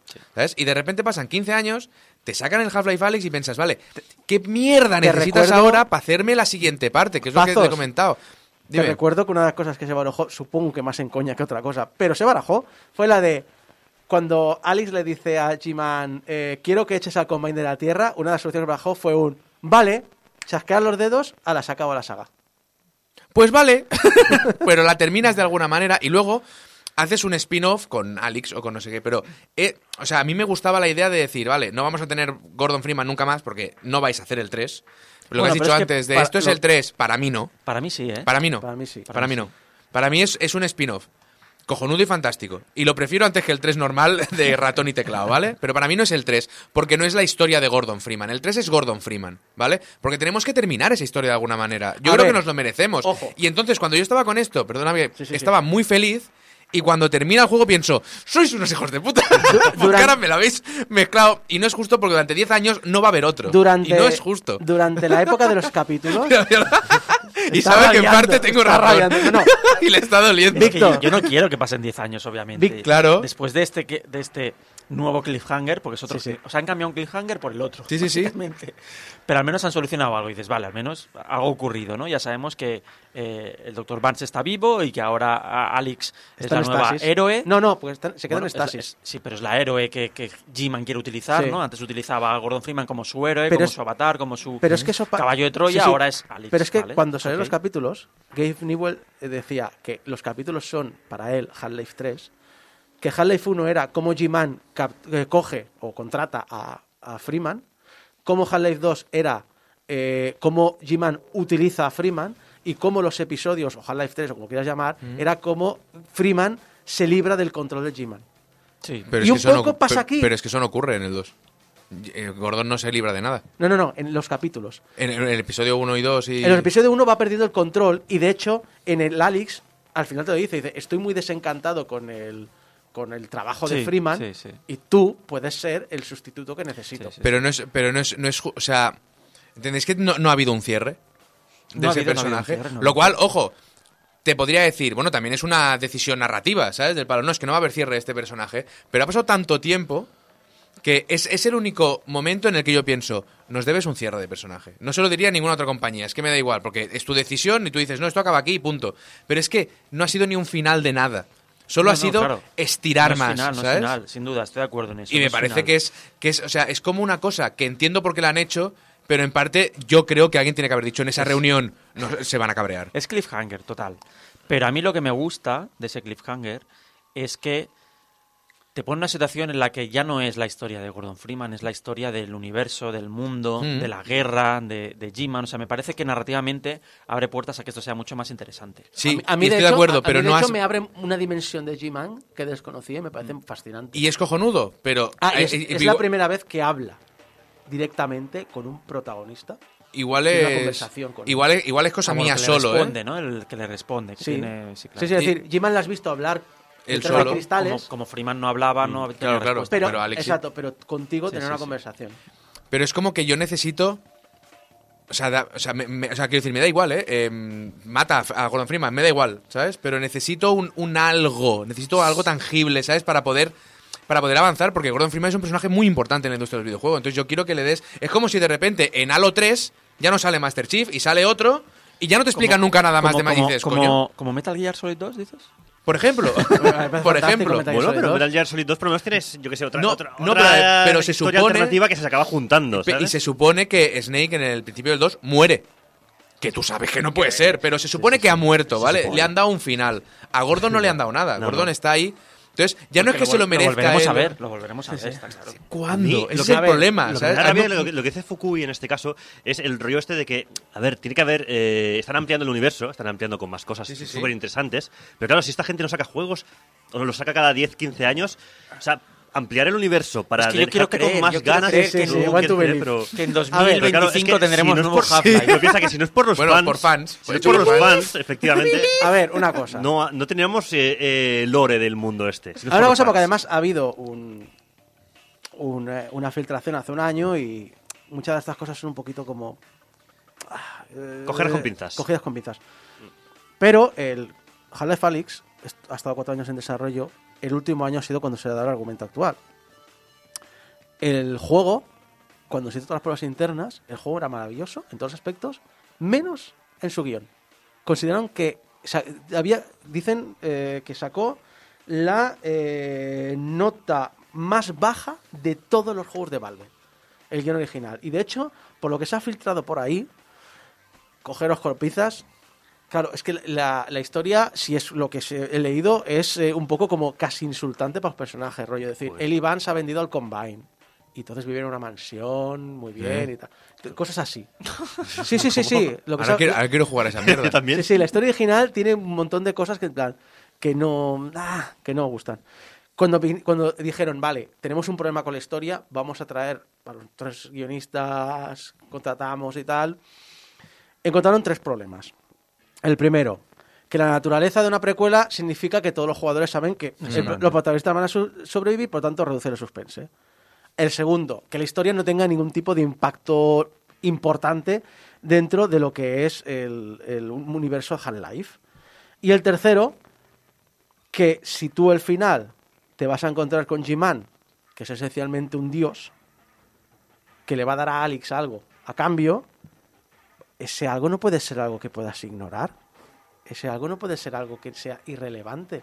Hmm. Ese algo no puede ser algo estúpido.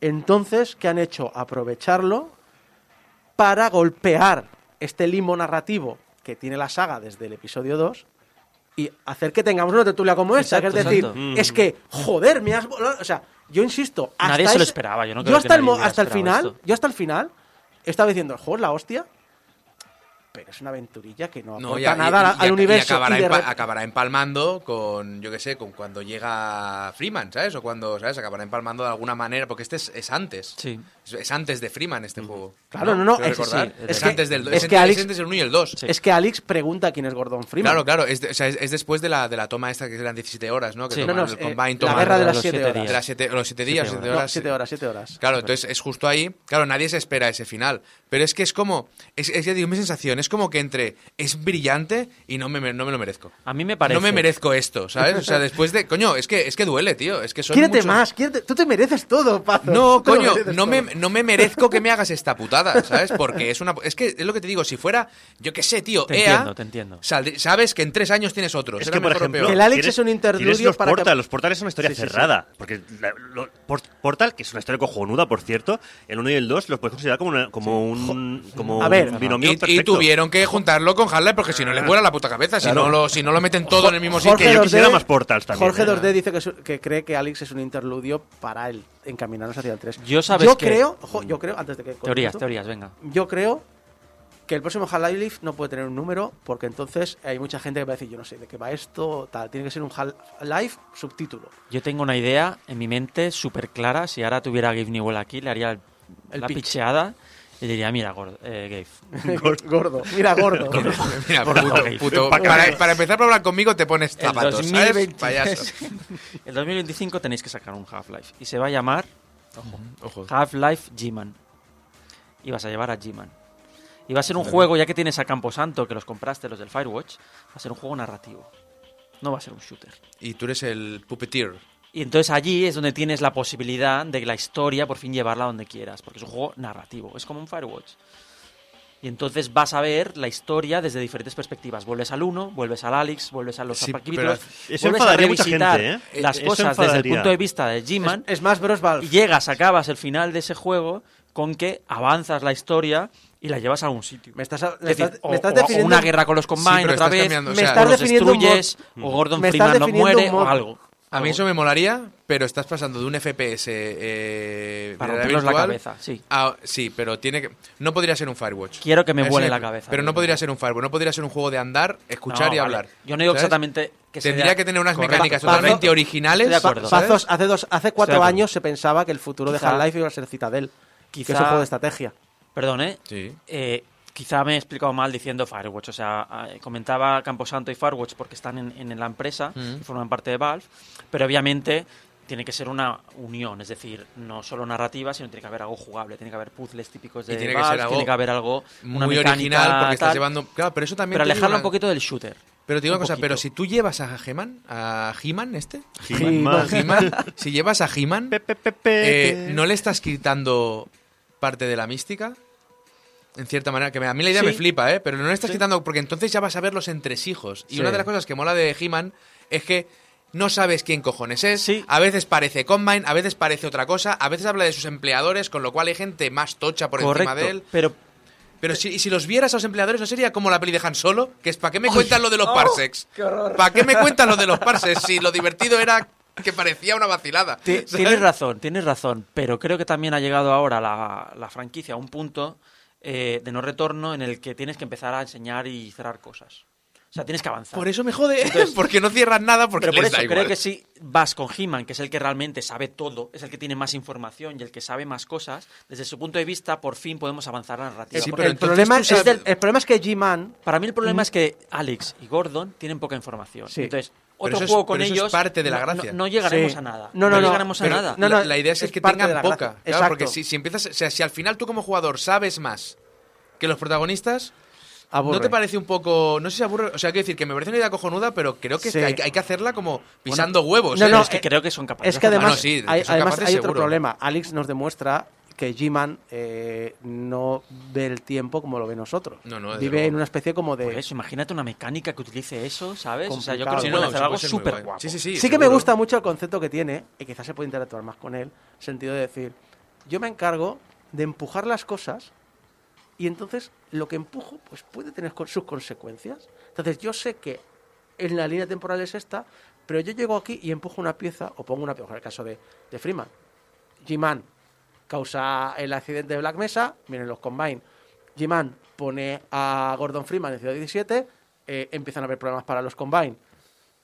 Es en plan de decir, ese tipo de cosas que va haciendo es súper interesante.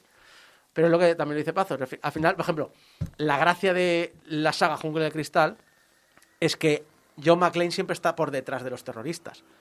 Los terroristas siempre van un paso por delante de John McClane. John McClane intenta arreglar el desaguisado tal como le cae.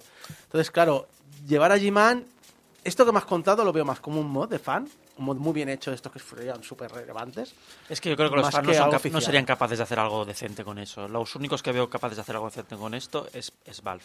Y, y simplemente por el hecho que comentábamos, ¿eh? de que creo que la única forma a día de hoy de que la saga avance considerablemente, o sea, que haya un gran paso narrativamente hablando, es enterarnos de qué coño sabe G-Man y por qué está G-Man ahí y qué ha hecho. Creo que la clave es G-Man. Creo que Alex y, y Gordon han pasado a un punto en el que se ha demostrado que son peones y que eh, lo que pasa a su alrededor es un poco como lo que decías tú ahora con McLean. Es como hay una guerra alrededor, pues tenemos que defendernos. Hay unos enemigos, pues tenemos que atacarlos. Mm. Hay que salvar a alguien, pues lo salvamos. O sea, eh, están reaccionando más que eh, teniendo una actitud proactiva, ¿no? De vamos a Claro, cambiar las no- cosas, no vamos les a deja- avanzar. es- la gracia de eso es que no les dejan, porque no les van a dejar. Pero Entonces, claro, narrativamente hablando, si queremos que la saga llegue a algún punto y se cierre algún día, creo que la clave está en G-Man. Creo que Valve nunca ha querido cerrar la, la- yo creo que sí. el universo. Yo, Yo- creo que yo lo que creo que siempre ha sí. querido es eh, que el trasfondo sea más un misterio que otra cosa. Puede ser. Y tú estés ahí para resolver problemas. O sea, Es yo un creo que siempre idea- querido- el Valve quería cerrar. o sea, estoy creo que convencido sí. que, Half-Life iba a ser una trilogía.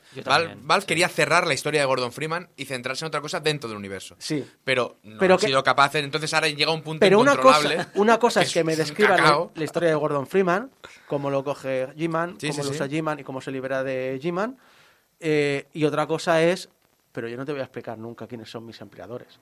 Ni te voy a explicar Ese cuáles el- son las alianzas. Ese es el o los punto de misterio que, es, que si lo que explicas te arriesgas a que sea anticlimático o que sea... lo o que le vea las costuras. lo de la gente no... O sea, sería... O sea, si llevaras a... Si pudieras llevar a G-Man, sería... Mira ahí. Si, si me pudieras llevar a He-Man, eh, la cosa sería que vieras cosas, pero no te enteraras muy bien de esas cosas Sí, como sí, jugador, sí. ¿sabes? Sabiendo que hay algo, generando como una sensación de de absolutez, ¿no? Como de que haya con muchas más cosas y que lo que estás viendo tú en Half-Life es ridículo en comparación, pero tampoco te puedes enterar demasiado, porque entonces Claro. se pierde esa mística. Es que también esas otras acuerdo, cosas que aprenderías para ti no tienen la misma relevancia que lo ocurrido en Half-Life, porque tú Half-Life la has vivido y has superado ciertos retos, y aunque eh, en otros lugares del mundo pueden haber historias igual o más apasionantes que la de Gordon Freeman, como tú no las has vivido, te dan igual. Claro, pero, pero, pero, o sea, yo pero quiero verlas. Lo que quiero es que me cierres lo que has empezado. Ciérramelo como sea. O sea, yo qué sé, pues en el Half-Life 3 es Freeman duchándose, se resbala y se parte el cuello. Vale, me vale, me parece de puta madre, ¿vale? Pero, tú lo que- tú Pero- realmente, pero ciérralo, porque- rea- realmente lo que tiene que hacer Valve es eh, permitir, aunque sea con su control, un universo expandido de novelas, cómics, series. Bueno, ahora lo que están haciendo, el, el- el juego nuevo, el nuevo Alex, es el que están haciendo los fans, que es una expansión de no sé cuántas horas. Ah, sí, lo he visto. Que eh. tiene una pinta espectacular. Y está válida. algo así, sí, ¿eh? ¿no? Leviatán. Sí, algo así, que es como un edificio que está volando, Sí, no sé qué, y eso está validado por Valve. Sí. Han dicho. Bueno, pero hay muchos mods que están validados por Valve. Sí, dicen, bueno, pero, pues la- pero es del puedes palo. expandir, no- o sea, es como canónico, que es lo que le he dicho antes, digo, porque bueno, para Valve canónico, patata, ¿sabes? Claro. Pero, coño, que eso existe, eso está ahí, ¿sabes? Entonces, si los fans te lo están haciendo, yo entiendo perfectamente el rollo de. Si no vamos a hacer algo especial, no vamos a hacer nada. Lo entiendo. Pero hay y muchos lo- y- otros y- y lo- medios. y lo respeto. Pero, coño, puedes hacer una serie de novela, que ya hay libros de Half-Life, si no me equivoco, algo tiene que haber por No ahí. lo sé, oficialmente ¿No? no han publicado ellos Pues nada. coño, algo, ¿sabes? Tiene que haber alguna historia. Cómics sí que ha habido. Pero tampoco lo hacen porque no tienen por qué hacerlo, ¿sabes? O sea, A ver, no lo hace- es, a ver, que, es que les da igual. A O sea, ellos van a yo su bola, van a su Yo ritmo. siempre he dicho que lo mejor de Valve es lo peor de Valve, es que es una empresa de ingenieros. Por lo tanto, solo les interesa resolver retos. Una Bueno, vez que han es- resuelto un reto, o sea, resolver retos a nivel de me importa una mierda el dinero, voy a resolver este reto. Y lo de resuelven y todos flipamos y es la cosa más solucionante del mundo y redefinen muchas cosas. El problema es, vale, pero sigue. Y es un, ah, no, es que ya me he aburrido y tengo otro reto que me gusta más. Ese es un problema no, no de que sean ingenieros, sino de que la empresa es demasiado horizontal. Entonces solo hacen lo que les apetece. No hay un plan. Sí. Entonces la- yo lanzo la pregunta, porque ya queda poco Sí, hay tiempo. que cortar ya. ¿Vosotros querríais un nuevo juego de Half-Life, eh, independientemente de quién lleves, ¿vale? ¿En VR o no VR? O sea, ahora que hemos visto Alex, ¿no? Y que hoy el programa va de Alex, ¿visto lo que se puede llegar a hacer con VR? Claro, ¿Querríais que el siguiente VR, siguiera sí. siendo VR? ¿O os, os parecería bien que fuera... O sea, yo, no tendría VR? queja de ninguno de los dos lados, ahora mismo ya. Pero Creo-? Pero creo- preferiría VR, VR. claro. Creo, Si que, ten- creo eso. que tienen que, que haber. eh, son experiencias diferentes que pueden explicar historias diferentes y creo que tendrían que estar los dos. Sí, pero ¿tú qué preferirías? Mójate. Yo disfruto muchísimo la VR, VR. y entonces y es una experiencia que para mí es, es escasa y quiero más. Es que todo. todo Pero yo, ambas son necesarias. yo creo que la experiencia de Half-Life Alyx es que se resume en el. ¡Ay, ay! Sí, sí, sí. La botellita. Sí, sí, sí, sí. Eh, el- Y te, puta, y te- y te- quedas así y haces. ¡Estoy en la polla! ¡Estoy buenísimo! ¿sabes? sí, sí. Id a YouTube Buah, si tío. no lo habéis visto porque realmente es, es una experiencia es una experiencia que hay que vivir.